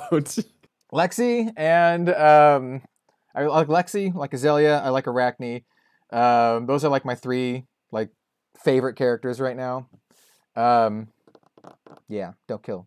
You better not, better not kill Lexi. I could see it well there is that picture, isn't there? There is that nourishing emptiness. We're seeing all the original heroes die, isn't Yeah, there? yeah. Uh, Yeah, Zel- Azalea is one of them. Azalea's getting like killed by. actually? Yeah, she's getting killed by um, dregs. I think. yeah. yeah, man. Um, she's getting like ripped. Hers is like one of the more brutal ones because like Katsu has like a arrows in him, and Dorinthia has like a spear through her, and Azalea's getting Oh, ripped apart by like feral beasts. like it's oh, brutal. no, I've not noticed that before. Yeah, man. Um, there goes my hope for like a like a pet ranger. Um, Uh, yeah, because if was- that does happen, then now I'm going to be very suspicious. I, I can I can give you Yeah. some hope though, and this is something I talked about in my video. So t- talking about the dregs. So the dregs are a big part of the pits. Dregs are what happens to humans in the pits who have been exposed to too much of the poison and toxin. So that's one of the big themes of the pits is that it's literally like poisonous to live there. The people are just Yeah.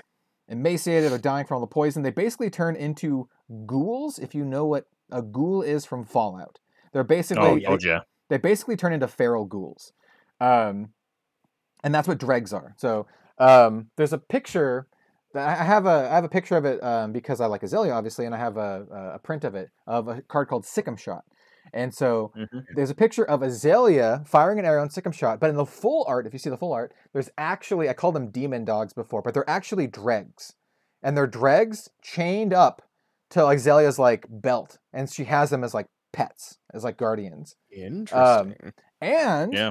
on top of that, if you look in the lore, one of the gangs uses dregs as pets as well. They use uh, the dregs as they're like chained up. I don't remember. I have to pull out which Freak one it is. shows.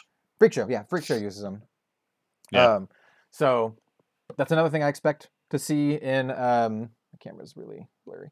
That I expect to see in um, Outsiders. I expect to see the dregs in um, more capacity. Well, there you go. Yeah, freak shows are your token strategy, aren't they? For your gang, you know, your gangs, the freak shows, they're your token strategy, summoning dregs and allies, Yeah. um, and stuff. But um, Ravenous, yeah, Ravenous also- Rabble. Oh, go ahead. I'm sorry. yeah, I was going to say, Ravenous if I'm not mistaken, uh, that's a drag on Ravenous Rabble, right? I yeah. I think Yeah. so. They haven't explicitly I'm said pretty it, sure. but I, I think it is.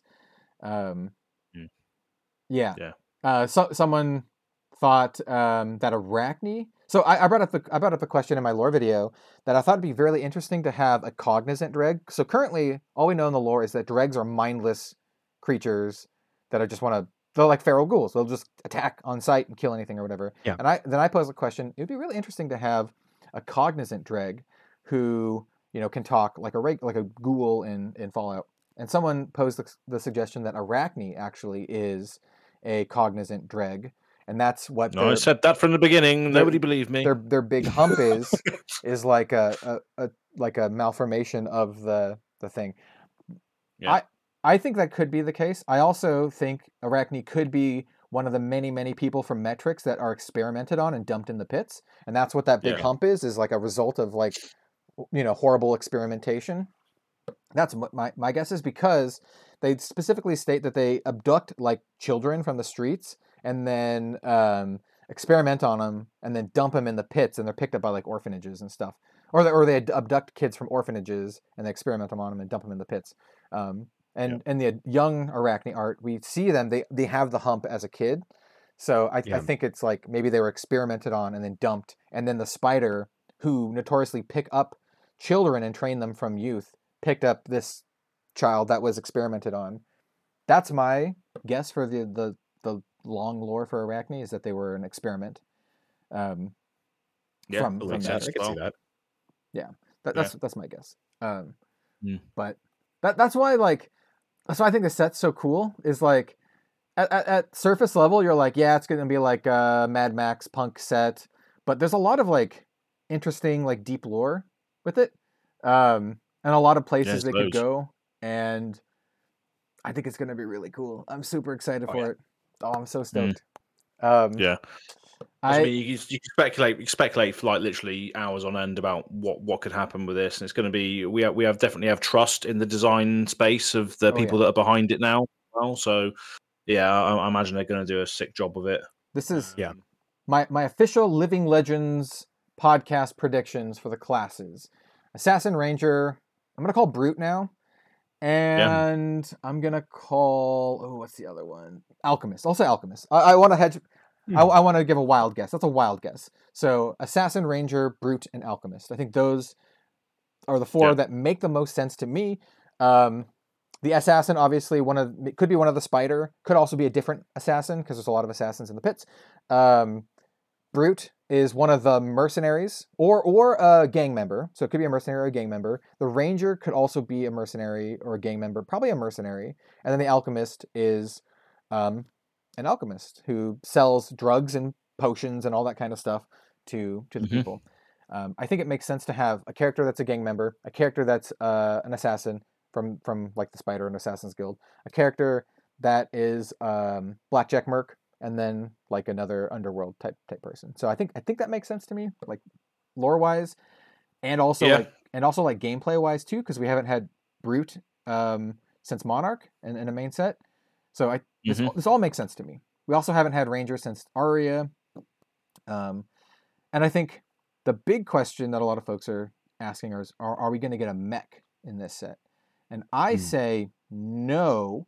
If you Mhm. think if you think we have a full Metrix set this year as well, because if you think we have a full Metrix set, then they probably have mech in that set and not in this set. Yeah.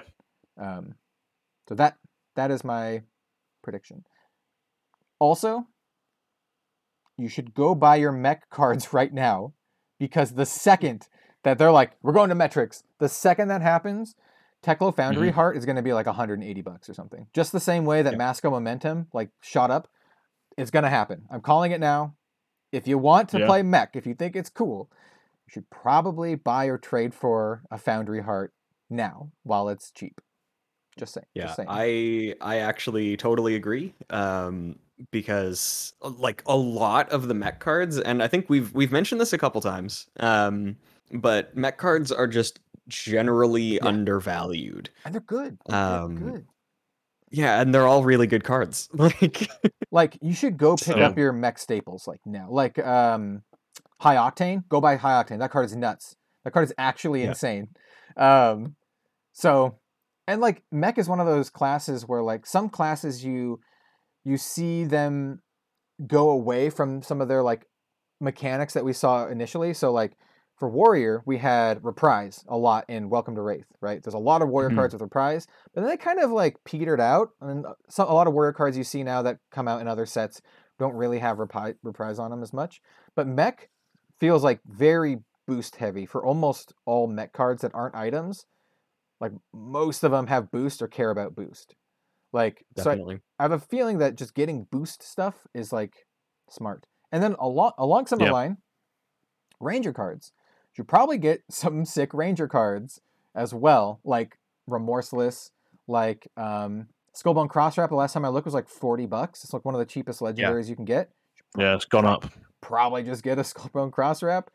Um, Yep. New Horizon has always been expensive, so that's you know it's expensive. Yeah, but that Mm. one that one is like it's it's important to have, but only if you already know that you like uh Ranger. mhm. Yeah. because it is an investment. It does very much improve the decks that that want it. Um, Yes. But I would I would say that the for your money, Skullbone Crosswrap is legitimately just like a fine headpiece um, Yeah. for for Ranger. And Um, Un- Unless you're doing like hardcore double arsenal shenanigans, it also is a piece that just has arcane barrier on it. So like you can always Hmm. have it in like Yeah. your sideboard or whatever if you need to have a full arcane barrier set. So it's like it's just good, um, and it's cheap. I, I don't know, Yeah. like as said, if it's gone up. I don't know if it's gone up yet. I I can guess. Uh, a few cult members have been saying, "Oh, the Skullbone cross wrap's gone up in price, and etc." I don't know how how you know Um, how much. Uh, Like you should Yeah. get your, you should get your three of a kinds. You should get your it. You should get your get um, skull bones. Probably like a, a good playset of um, Bolt'n' Shot, which I think is probably the best arrow in the game. Um, yeah. So you should you should if you want to play these things, you should probably get them now before things get official and people snap this stuff up. So Mm-hmm. Yeah. absolutely. and then if you haven't gotten your assassin stuff already, might be a good time to get it while it's relatively inexpensive because I was really hoping Yeah. that uh, surgical extraction would be affordable, uh, but with another set that's very likely to have assassin in it. No. So I spent a bunch of money buying all the foils for Assassin. I have a full foil playset of Assassin cards from Dynasty. Like three of every single color, every single version, cold foil versions where I can. Except for surgical extraction, I have two. And I refuse to pay like 70 bucks for another one.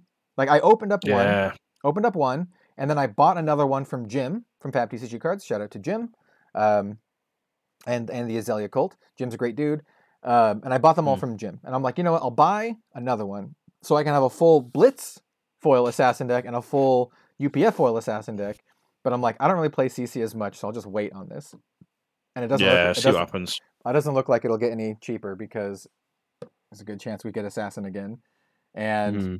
If if Arakni gets like legit good, I think Arakni's like fine, but um, if Arakni gets like le- like really good, then that shit is gonna be like hundred dollars. Like, Yeah. it's I- I- nuts. I don't even know that it he requires that much more to be good. Um, I I do I do legitimately think it's another Iyslander scenario where right now Yeah. we have like the the outline for the deck, and obviously they printed a lot of things that are just objectively you know important for the skeleton of it. Yep. But mm-hmm. a lot of the cards are just like this is the baseline for assassin. Yeah. And now it's like it's very easy for them to be like, okay, here are things that have upside. And it's like, oh, okay, now this thing can banish two cards, or it has more evasion, or it makes it harder to block your other stuff for the rest of the turn.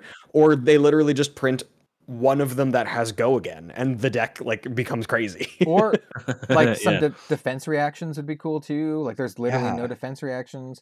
I think building and playing Clash with Ar- Arakni was rough, really rough, because you Yeah, I bet. realize Yeah. how little the class has right now that like isn't relying on the legendaries and majestics. Like Arakni right now really relies on those legendaries and majestics. Like without them, it is brutal. like it's just like Yeah. the most fair deck of all time where everyone else is not fair. Like playing Arakni versus Chane and Clash was like Oh, was like getting like it's like you're five years old and you're getting beat up by like a 30 year old. That's what it felt like. It's like it's like ah Yeah. stop.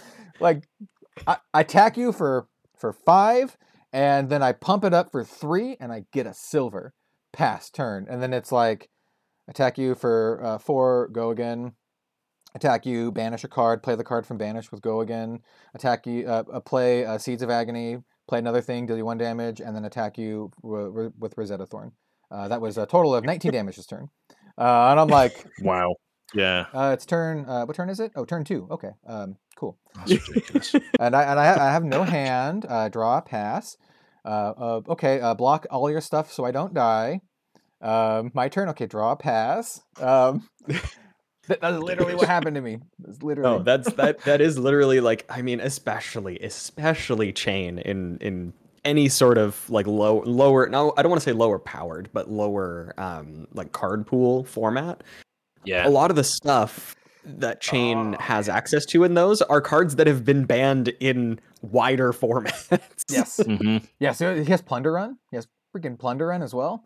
Um, Yeah. And like, I mean, just particular Clash in particular, Clash and Commoner. I love it. Arakni Assassin's my favorite class right now. I love it, love it, I love everything about it. but he sucks the big one in those formats, like hardcore. It's like only Yeah. slightly above merchant, in my opinion. It's only a little bit.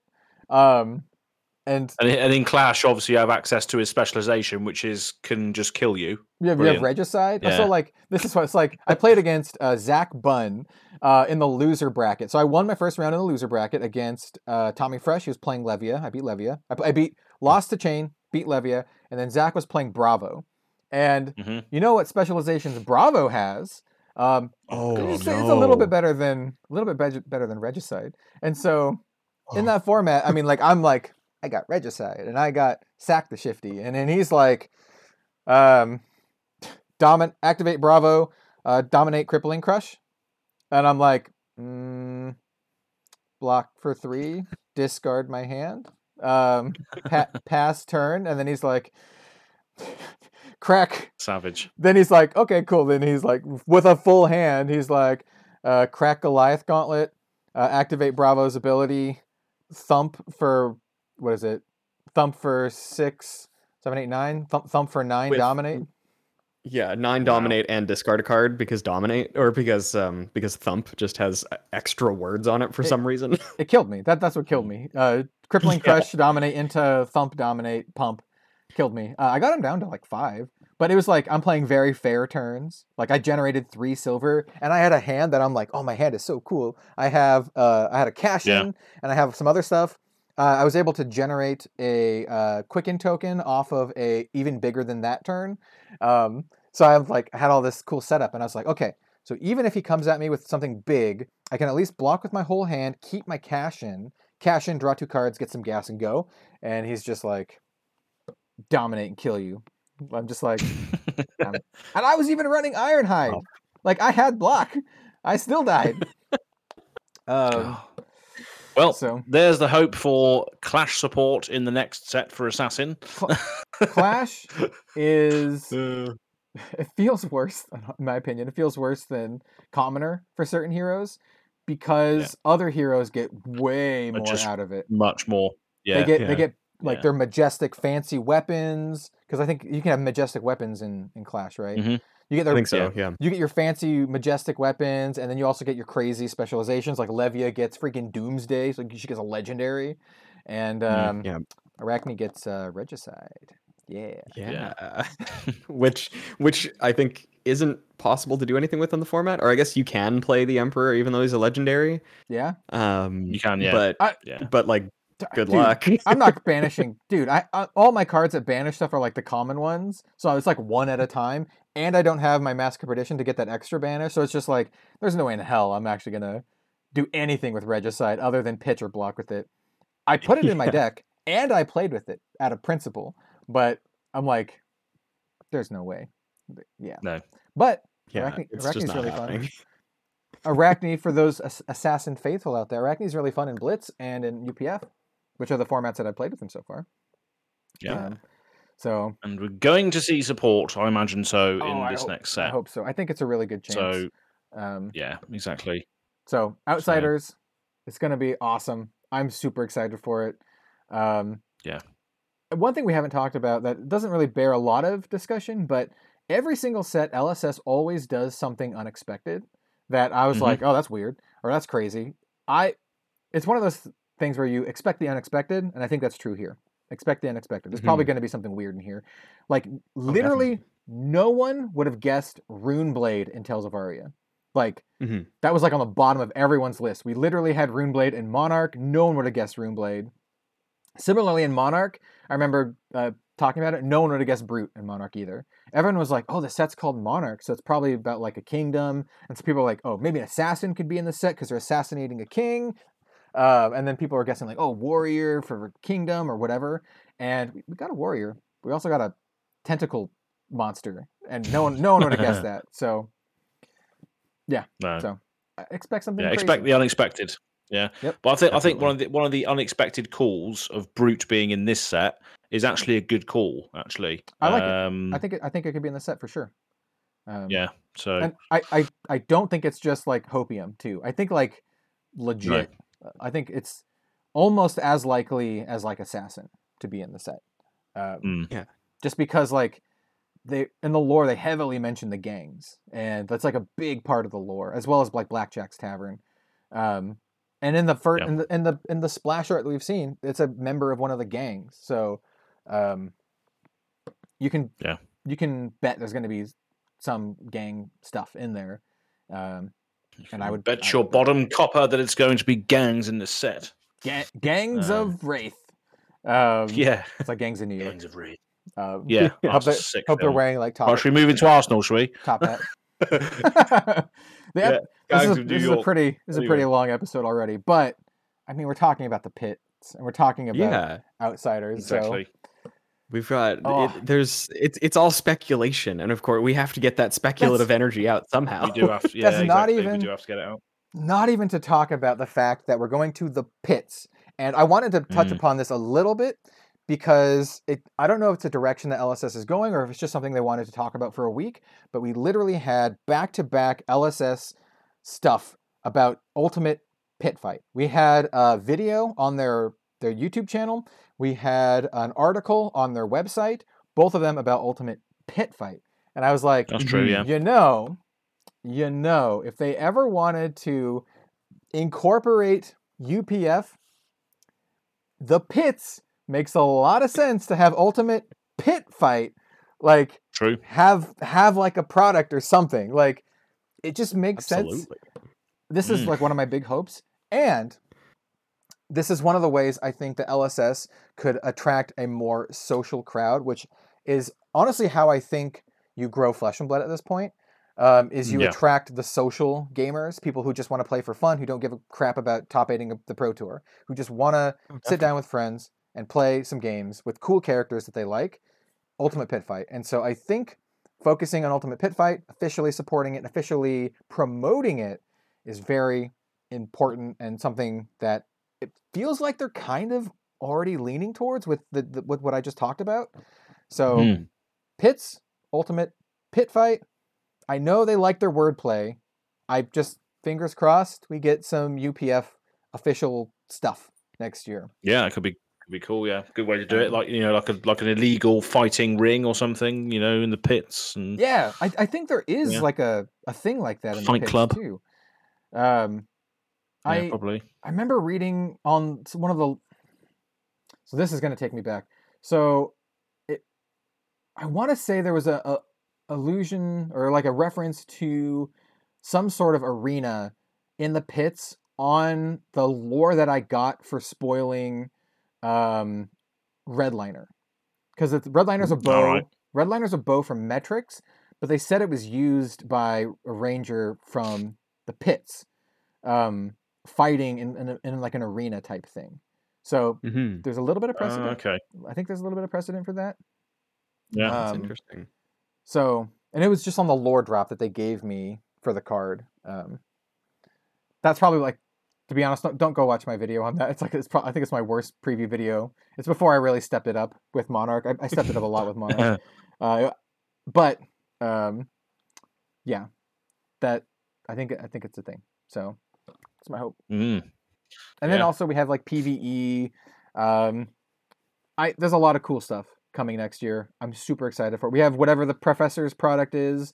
We the only Mhm. thing we know is that it's a product and that it's not a deck box. Is because that's what Mhm. Prof said on the Instant Speed podcast that it's not a deck box. So we know it's a product. We know it's not a deck box, and I can tell you that Prof has a has an eye for quality, and he's a, he's a, he's a stickler about a lot of stuff. So if it's if it's not going the way he likes, he will tell you, and he's like, "No, this sucks." So it's probably going to be a really cool product. Um, Yeah. and knowing him, Yeah. it'll probably be geared more towards the players rather than like uh, you know a fancy investment kind of thing. So Mm. um, Yeah.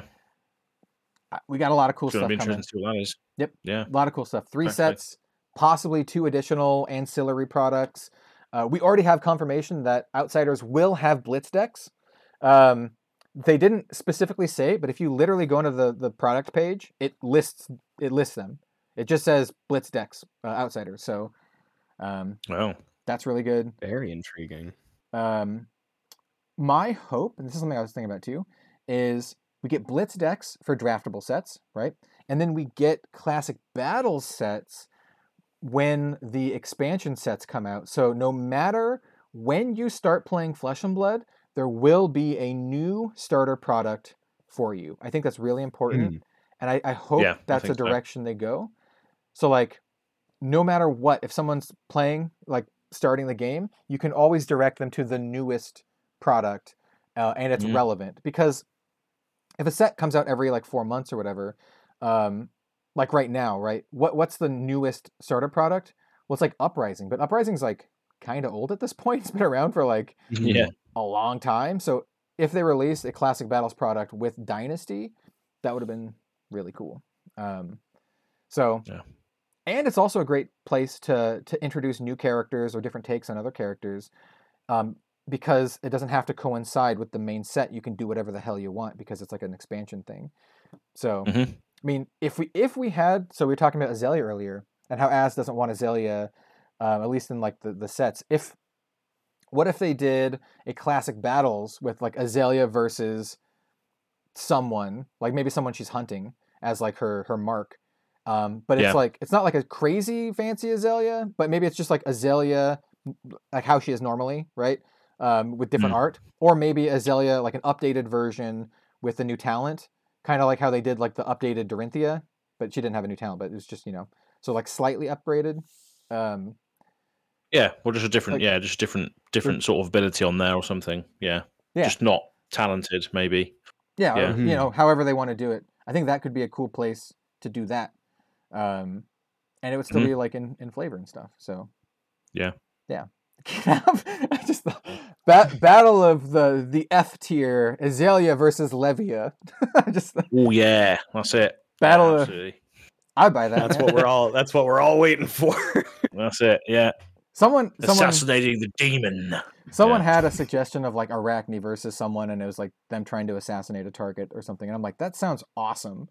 Or like yeah, assassin versus like Azalea versus Arakni or something. I'm like, oh, now you're speaking my language. Like yeah, that'll be That- well good. that'd be sick. Yeah. Um, But Yeah. what are your speculations? People watching or listening now or in the future, wherever you might be out there in the big wide world, what are your speculations? Drop Sh- them in the comments below. Shadow Shadow Mech. Hey, for everyone out there who says here's here's my challenge. Here's my Shadow challenge. Mech. Here's my challenge. For Hmm. everyone out there who says crazy stuff like Shadow Mech, give me Hmm. your lore reason. Why do you think Shadow Mech will be a thing? Hmm. With like actual like reasons to back it up, other than you think it'll be cool and it makes sense with the mechanic. Because yes, it does sound like pretty broken to have a Shadow Mech banishing things and then playing stuff from your banish zone. But other than Yeah. like gameplay reasons, what's the actual like in-world lore reason that you have a mech from the demonastery because that's what shadow is shadow is from the demonastery um, you can't you can't just be shadow because like they're evil that's not how that's not how the talent system works talent system Yeah. works based on region um, so yeah, and not everybody from the demonastery has to be evil. yeah Some people at could just be misguided or like not file their taxes properly one year. Come on. Yeah, hey, Exactly. Chane There's a redemption arc there for everyone, no matter what they've been doing. Chane is just trying to make the world a better A place better place. by murdering the innocents Make of it a better place by for su- you and for by me. Sorry. summoning horrible teeth demons to Mm. to feast upon the the denizens of Solana. It's all for the greater good. You demons. Yeah, I mean, the greater good. there's some, there's some teeth demons, man.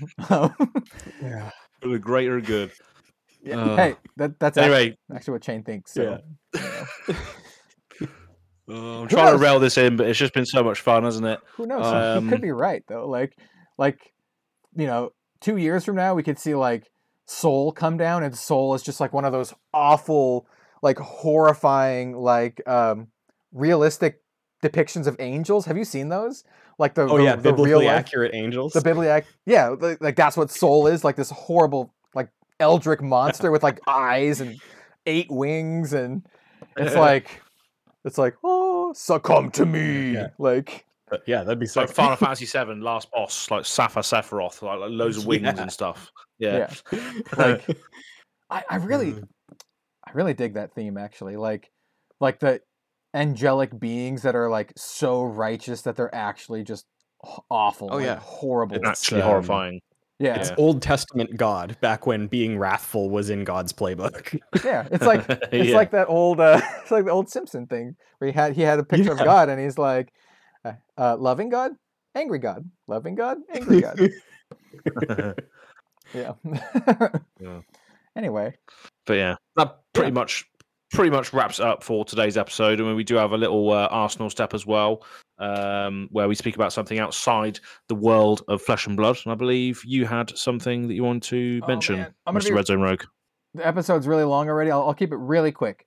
Here's Yeah. my here's my elevator pitch. So I recently talked to uh, the designer of an upcoming war game TCG. Um, and let me let me tell you on it a little bit. So first of all, the person making the game is actually uh, from the video game industry. He's a video game veteran. He worked at a company called or a game dev studio called Double Fine. Worked on games like Brutal Legend and Psychonauts and a bunch of other stuff. So he actually has like Mm. legit gaming development experience, right? Um, and this game is called Grim Path. So it's a TCG where you have minis. Um, the minis will not be random, so it's not like a random booster minis. You don't get like little gotcha boxes. You just buy you just buy whatever mini you want, um, or you can 3D print your own, or you can use minis that you already have, and that comes into the overall philosophy of um, low barrier of entry. Um, what was it? Just like low barrier of entry. He wants to make it really accessible. Uh, fun is one of like the key like tenets of the game. Just having like just a ton of fun, and the art is just phenomenal. It has like this triple hmm. A polish that I almost. It's very rare to see new upcoming games like this, like TCGs with their own IP, and even like TCGs that come out with like other IPs. They don't look this good. I showed someone hmm. um, a card called a Tramp and Rambler, which is like this little cute hobbit, and he has a little thing. And someone's like, "Oh, is that from the War the Warcraft TCG?" Like, it has that level of polish where someone can assume that it's like a Yeah. Blizzard, like a Blizzard thing. Say what you want about Blizzard, um, they have been known for having like very highly polished games, at least in the in the past, right? When, when we talk about Mhm. we don't talk about newer stuff, but in the past they have. Um, and uh, yeah, uh, I think it's like one of the most approachable ways to get into wargaming. Uh, when I was talking to him for like talking for like four or five hours, uh, one of the uh, things that I was most concerned about were the minis because I was like, "Hey, TCGs are a niche thing. It's like it's like gaming is a niche hobby, and then like TCGs are a niche in that niche, and then like wargaming is like a whole other thing. So you're like tapping into like two separate niches here, and wargaming itself as someone who literally just got into 40k, it's daunting. Like you have Mm. to buy the th- things and then cut all the pieces out of the sprues and then glue them together and then you have your paints and you have to know what to paint is and like no paint styles. It's just a lot. And he basically said like exactly the perfect things. He's like, we'll have three types of minis. You can just buy a pre-made mini if you want, and they won't be expensive because uh, they know a manufacturer in California that can produce high quality minis for like super cheap, like like a dollar, a couple dollars per mini. You can just buy whatever mini you want for cheap, pre-made, not pre-painted because that's a lot Mm. more expensive to do that, but just pre Yeah. pre-made. Or we'll have fancier minis that you can just buy. That like if you want to do the whole process of putting them together and gluing them and all this kind of stuff, we'll have that too. Um, and it's up to you as the player to do what you want. So if you just want to buy a bunch of minis and then play the game, you can do that. Um, and I'm like, that's that's awesome. And I was like, well, what about game stores who are concerned about having all these minis on their shelf, taking up shelf space for um, a brand new game? Like a lot, a lot of I know a lot of people who own game stores and they're not like keen on doing that. And he was like, Mhm. well, what's great about it is that those game stores can just sell the minis that they already have that aren't selling at all, like all the WizKids minis or whatever, and they just use them in Grimpath because they're not gonna like gatekeep which minis you have. So if you want to 3D print your own, you can do that. If you want to buy Nice. minis from your local game store that they already have, you can do that. If you uh, already have your own, you can also just do that as long as it makes sense for what the card is, right? Um, Yeah. And so the way the game works, really quick, is uh, it's a it's a TCG, right? You have a deck of cards. Uh, you play cards to summon your minis, right? So you don't already start with them on field. Like you play your card and it summons the mini. Um, outside of that, the game play feels a lot like a D and D session with minis. So you move your minis X number of spaces that they that they have, um, and then uh, you can have cover. You can have high ground. You can have like a you could put you can make a little watchtower and put your goblin on the watchtower, and so they get like a high ground bonus when they're shooting down at uh, enemies. Um, it's a point based game where uh, you win by points. So you first person to ten, you get points by killing your opponent's minis or controlling their side of the field. And um, mm-hmm. it's a you standard play is a ten by ten grid, but the system scales. So you can play on a twenty by twenty, you can play on a massive hundred by hundred if you want. The game is built in a way so you can play however you want. It's very very consumer friendly, so you can play however you want. If you don't want to use a grid, if you want to use a ruler system, you can do that too. Uh, because the the way the game works is it's like it's worded in like you take a step, right? And then all you have to do is just define what a step is. So usually a step is a square, but if you're playing with a ruler, a step could be one inch, right? Um, yeah. Standardized, they will have a standardized rule set for like competitive play, which is a 10 by 10 grid, and you play on that. But like like I said, you could just do whatever you want. Um, I highly suggested that they make a box set that comes with um, there's four different like uh, elements or whatever. A box set that has all four elements and starter minis and everything for that, and then you could just buy that and play it like a board game. That was my suggestion. I think that would be very very appealing to some folks, where you just buy the box and you're good to go. People can treat it like a board game, and then if they want to get into the TCG element, if they want to buy stuff to make fancier decks, they can do that. And I was like, yeah. I think that would be very successful on Kickstarter because Kickstarter is very big on like board game type stuff. Um, oh god, yeah. Yeah, um, like fully yeah. contained experiences. Yep. Um, mm-hmm. Seem to do really, really well when they're getting uh, crowd funded and stuff. So that's a that's a really good point. Yeah. So yeah. basically, I'm actually really excited for this. I have not played the game yet. I will be uh, playing it. Uh, he's going to be sending me some starter decks. I'm going to try to get uh, these two guys some starter decks as well. I don't know if I'll be getting starter minis or anything. We might have to use like other things just to play test it out because it's still kind of like in a an early an early state. Um, but he wants to go around. Um, he's from California. He wants to go around the U.S. and demo it at LGS's. He's already done it a few, a few times. There's some pictures on their Instagram, but um, it's just really really high quality. So yeah, super high quality, made by someone who has game like years of game dev experience and like a legit, well respected studio. Uh, he was mm-hmm. a game dev and animator for Double Fine, like I said, working at uh, like uh, Psychonauts and um, Brutal Legend and maybe some other stuff. He worked there for a long time. Um, you can you can find his name is David Gardner or Dave Gardner. You can find him on the Double Sign Double Fine website, um, like talking about stuff. So, um, yeah, I think it's one of those situations where a game crosses my desk, and I, I, see a lot of card games these days. A lot of people reach out to me about covering their card game. Um, yeah, and I, I don't have time.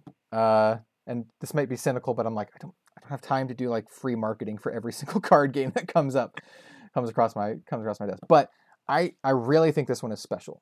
Um, it has a level of polish way beyond most of the other games that I see. Um, it gives me the same kind of like, ooh, this is going to be this could be something that I got when I first saw Sorcery, for different reasons. For different reasons, um, and I think it occupies a unique space. There have been grid-based TCGs, but I think this one is different enough, and it will play different enough and feel more like uh, like Warhammer, well, more like um, Kill Team for War, for Warhammer or like a D&D session than any of the other games.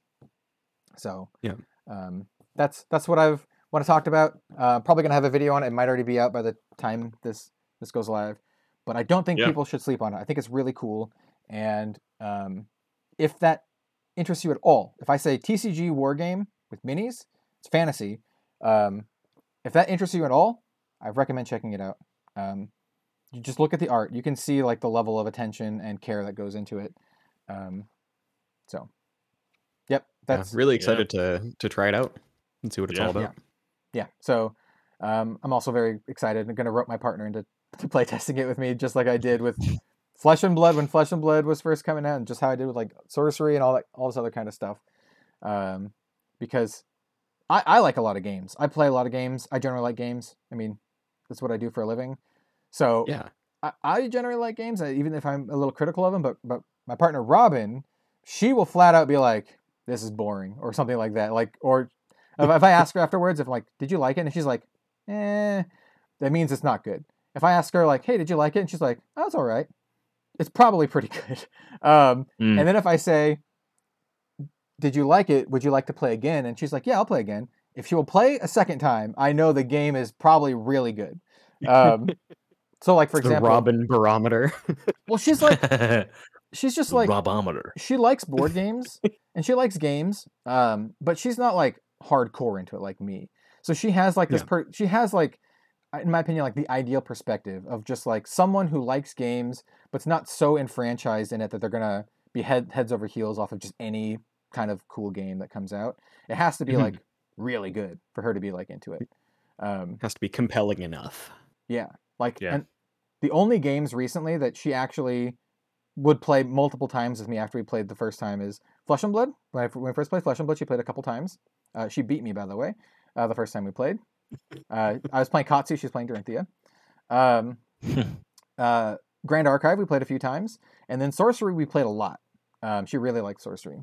Um, so, Yeah, it's that table tabletop vibe, isn't it? That's the thing. It's can Yeah. play as a board game Well- basically. If you got if you got all the stuff. it's Mhm. it's games that focus on fun over mechanical complexity because I think I think you can do both. Um, like Flesh and Blood does mechanical complexity pretty well, um, and it's still it's still pretty fun. But like something like Sorcery is like very flavorful and very fun. Um, Yeah. But in a in a board gamey kind of way where you. My example is like you flood the you can like cast spells that like flood the world and drown all the Mhm. armies and stuff like cool Yeah. crazy stuff like that. Um, so I, I think a lot splashier. Yeah i think Grim Path can have those kind of experiences where like you you have like these like moments that you remember like like these very like um what's the right word for it uh, not procedurally generated but like these like genuine moments Yeah. Mm. so anyway i said it would be short i talked too much but yes grim path i'm, I'm pretty excited for it um it's very rare that i come across a game of this quality and i think it is is quality and i think people who like d&d or want to get into war games or anything like that will be super into it um we talked about dungeons and dragons a lot um when we talked about the game and um yeah i, I told Nice. Told jim about it and jim's like oh it looks like my d&d group could be into this and i was like not not your buddy jim not your brother jim Yeah. other jim Yeah. other jim Jim from Fab TCG Cards, which of Uh, course uh, is yeah. such a, a, a nice and easy, quick moniker. yeah, to- yeah. From Fat- Fat Pieces Cards.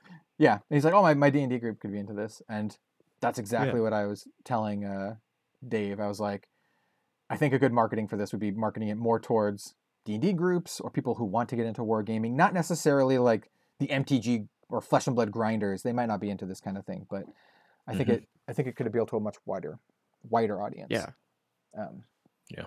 Yeah. So yeah. really Nice. well, stay to tuned on. Uh, give it a stay tuned to, to Red Zone Rogue's channel for that then, because he's going to do some videos on it. I expect. yeah, one, Um, one video kind of do an overview, and then I probably won't do another one until I actually play it and can Yeah. give my actual gameplay feedback. So, because that's Mm. important. That's important to me. It needs to be fun. definitely. Yep. Nice. Absolutely. Cool. That rounds off for this week. Then been a bit of a long one, but a good one. Almost, almost like two Um, hours. Almost like two hours. It's been a while since we had like a two-hour episode. Exactly. Yeah. Oh well, we're just getting uh, back to our roots. yeah. yeah, getting back to our roots. Um, but um, before we go, uh, we'll just do a quick round table again before we uh, before we cap it off. So, uh, Bill, where can people uh, Yeah. find you, sir? Well, uh, I am Bill from the Spike Feeders. Uh, you can find me on Twitter at BillTSF. I don't use it all that frequently. I realized that I've been plugging it like pretty consistently, and I don't. I think my last tweet was like four weeks ago. But if if if exciting things do happen, and they will be happening soon, um, specifically our Goliath Gauntlet, Goliath Gauntlet series, I think I mentioned last week, uh, will be making a, a really uh, a meteoric return at the beginning of 2023. So uh, yeah, be sure to check that out. And where you can find the Goliath Gauntlet series is on our YouTube channel, which is Spike Feeders Fab. That's Spike Feeders F A B. And uh, yeah, we do live gameplay content. We've had a little bit of a hiatus, but as I said, we'll be hitting the ground running uh, in Q1 2023. So please feel free to check that out if that interests you. nice. Yeah, do that. Excellent. And uh, yeah, absolutely. Um, and Mr. Red Zone Rogue, where can they find you? Obviously, they're watching this on the channel now, but hey ho. Mo- most likely. Otherwise, we're just leaving him out. It doesn't feel as most likely, Yeah. uh, though you could be watching it on the, the podcast, the audio Or version, listening to it. which we do Yeah. have, and I do include in the uh, description of every single video. If you're watching this on the video, if you'd like to consume Mm. it as a podcast, I do have um, links down below, RSS link, like there's all that kind of good stuff. So as well as links to both Nice. of these fine gentlemen to the, to their YouTube channels and stuff as well. Um, Mhm, and yeah, I'm Kel, Red Zone Rogue, and you can find me at uh, all of the Red Zone Rogue places, mostly YouTube and Twitter. I Instagram, I, I literally check like maybe once a day, literally to make a post, and then I have it set to auto post to my Facebook, which I use even less. But I'm like, ah, it's like two two posts. I've been doing um on if you want to follow me on any of those places, I've been doing uh, 25 days or 24 days of Fabmas. So every single day, I have been opening up a booster pack of Welcome to Rathe, um, just and just sharing with it, but doing like a little blurb. I'll do, do- like a little saying, um, like a little thing. So Mm. yeah, there's that. Nice. Yeah. Cool. And uh, I've been as your host for today, uh, and uh, I'm from Go Again Gaming YouTube channel, and uh, you can find me on uh, on there, and you can find me on Twitter at Go Again Gaming AZ. Um, Let's get but, Az. um, Let's get asked the 2K. He's already hit 1K. oh, Az- here we go. Ask Yeah. the 2K. Let's go. Ask 2K. 2K. Let's go. Oh, funny. Yeah. Oh, brilliant. No. Um, but yeah, it's been a good episode. Thank you very much for everyone who's tuned in. Make sure you leave your speculations as to what we could see in Outsiders in the description box below as Mhm. well, yeah. because we'd love to hear them and see them. Um, but um, Ooh. apart from that, we'll yeah, I've been giving folks a, a keyword to say at the end of my videos to see if they watch to the end, and it's been awesome. that's a good idea. So, Yeah. for this episode, we should give them a keyword. I'll let you guys choose the keyword, just to say, just to comment, Mm. incorporate it in your comments and, and predictions. I love I love to go through them and see what, who who watched all the way to the end. This is a long episode, so if you watch like all two hours, fisticuffs, Fisticuffs. All right then. fisticuffs is the word. Say it down below. Fisticuffs is the word. It's a good So one. if you include that in your comment, then we know that you got this far and you're an absolute hero. yeah, So An, a done. legend. a living living legend. A living legend. Beat me to it. Yeah. Oh, brilliant. Other than that, though, have a lovely day wherever you might be watching uh, in the world. And yeah, we'll see you on the next one. Cheers. Thanks so much, everybody. Bye.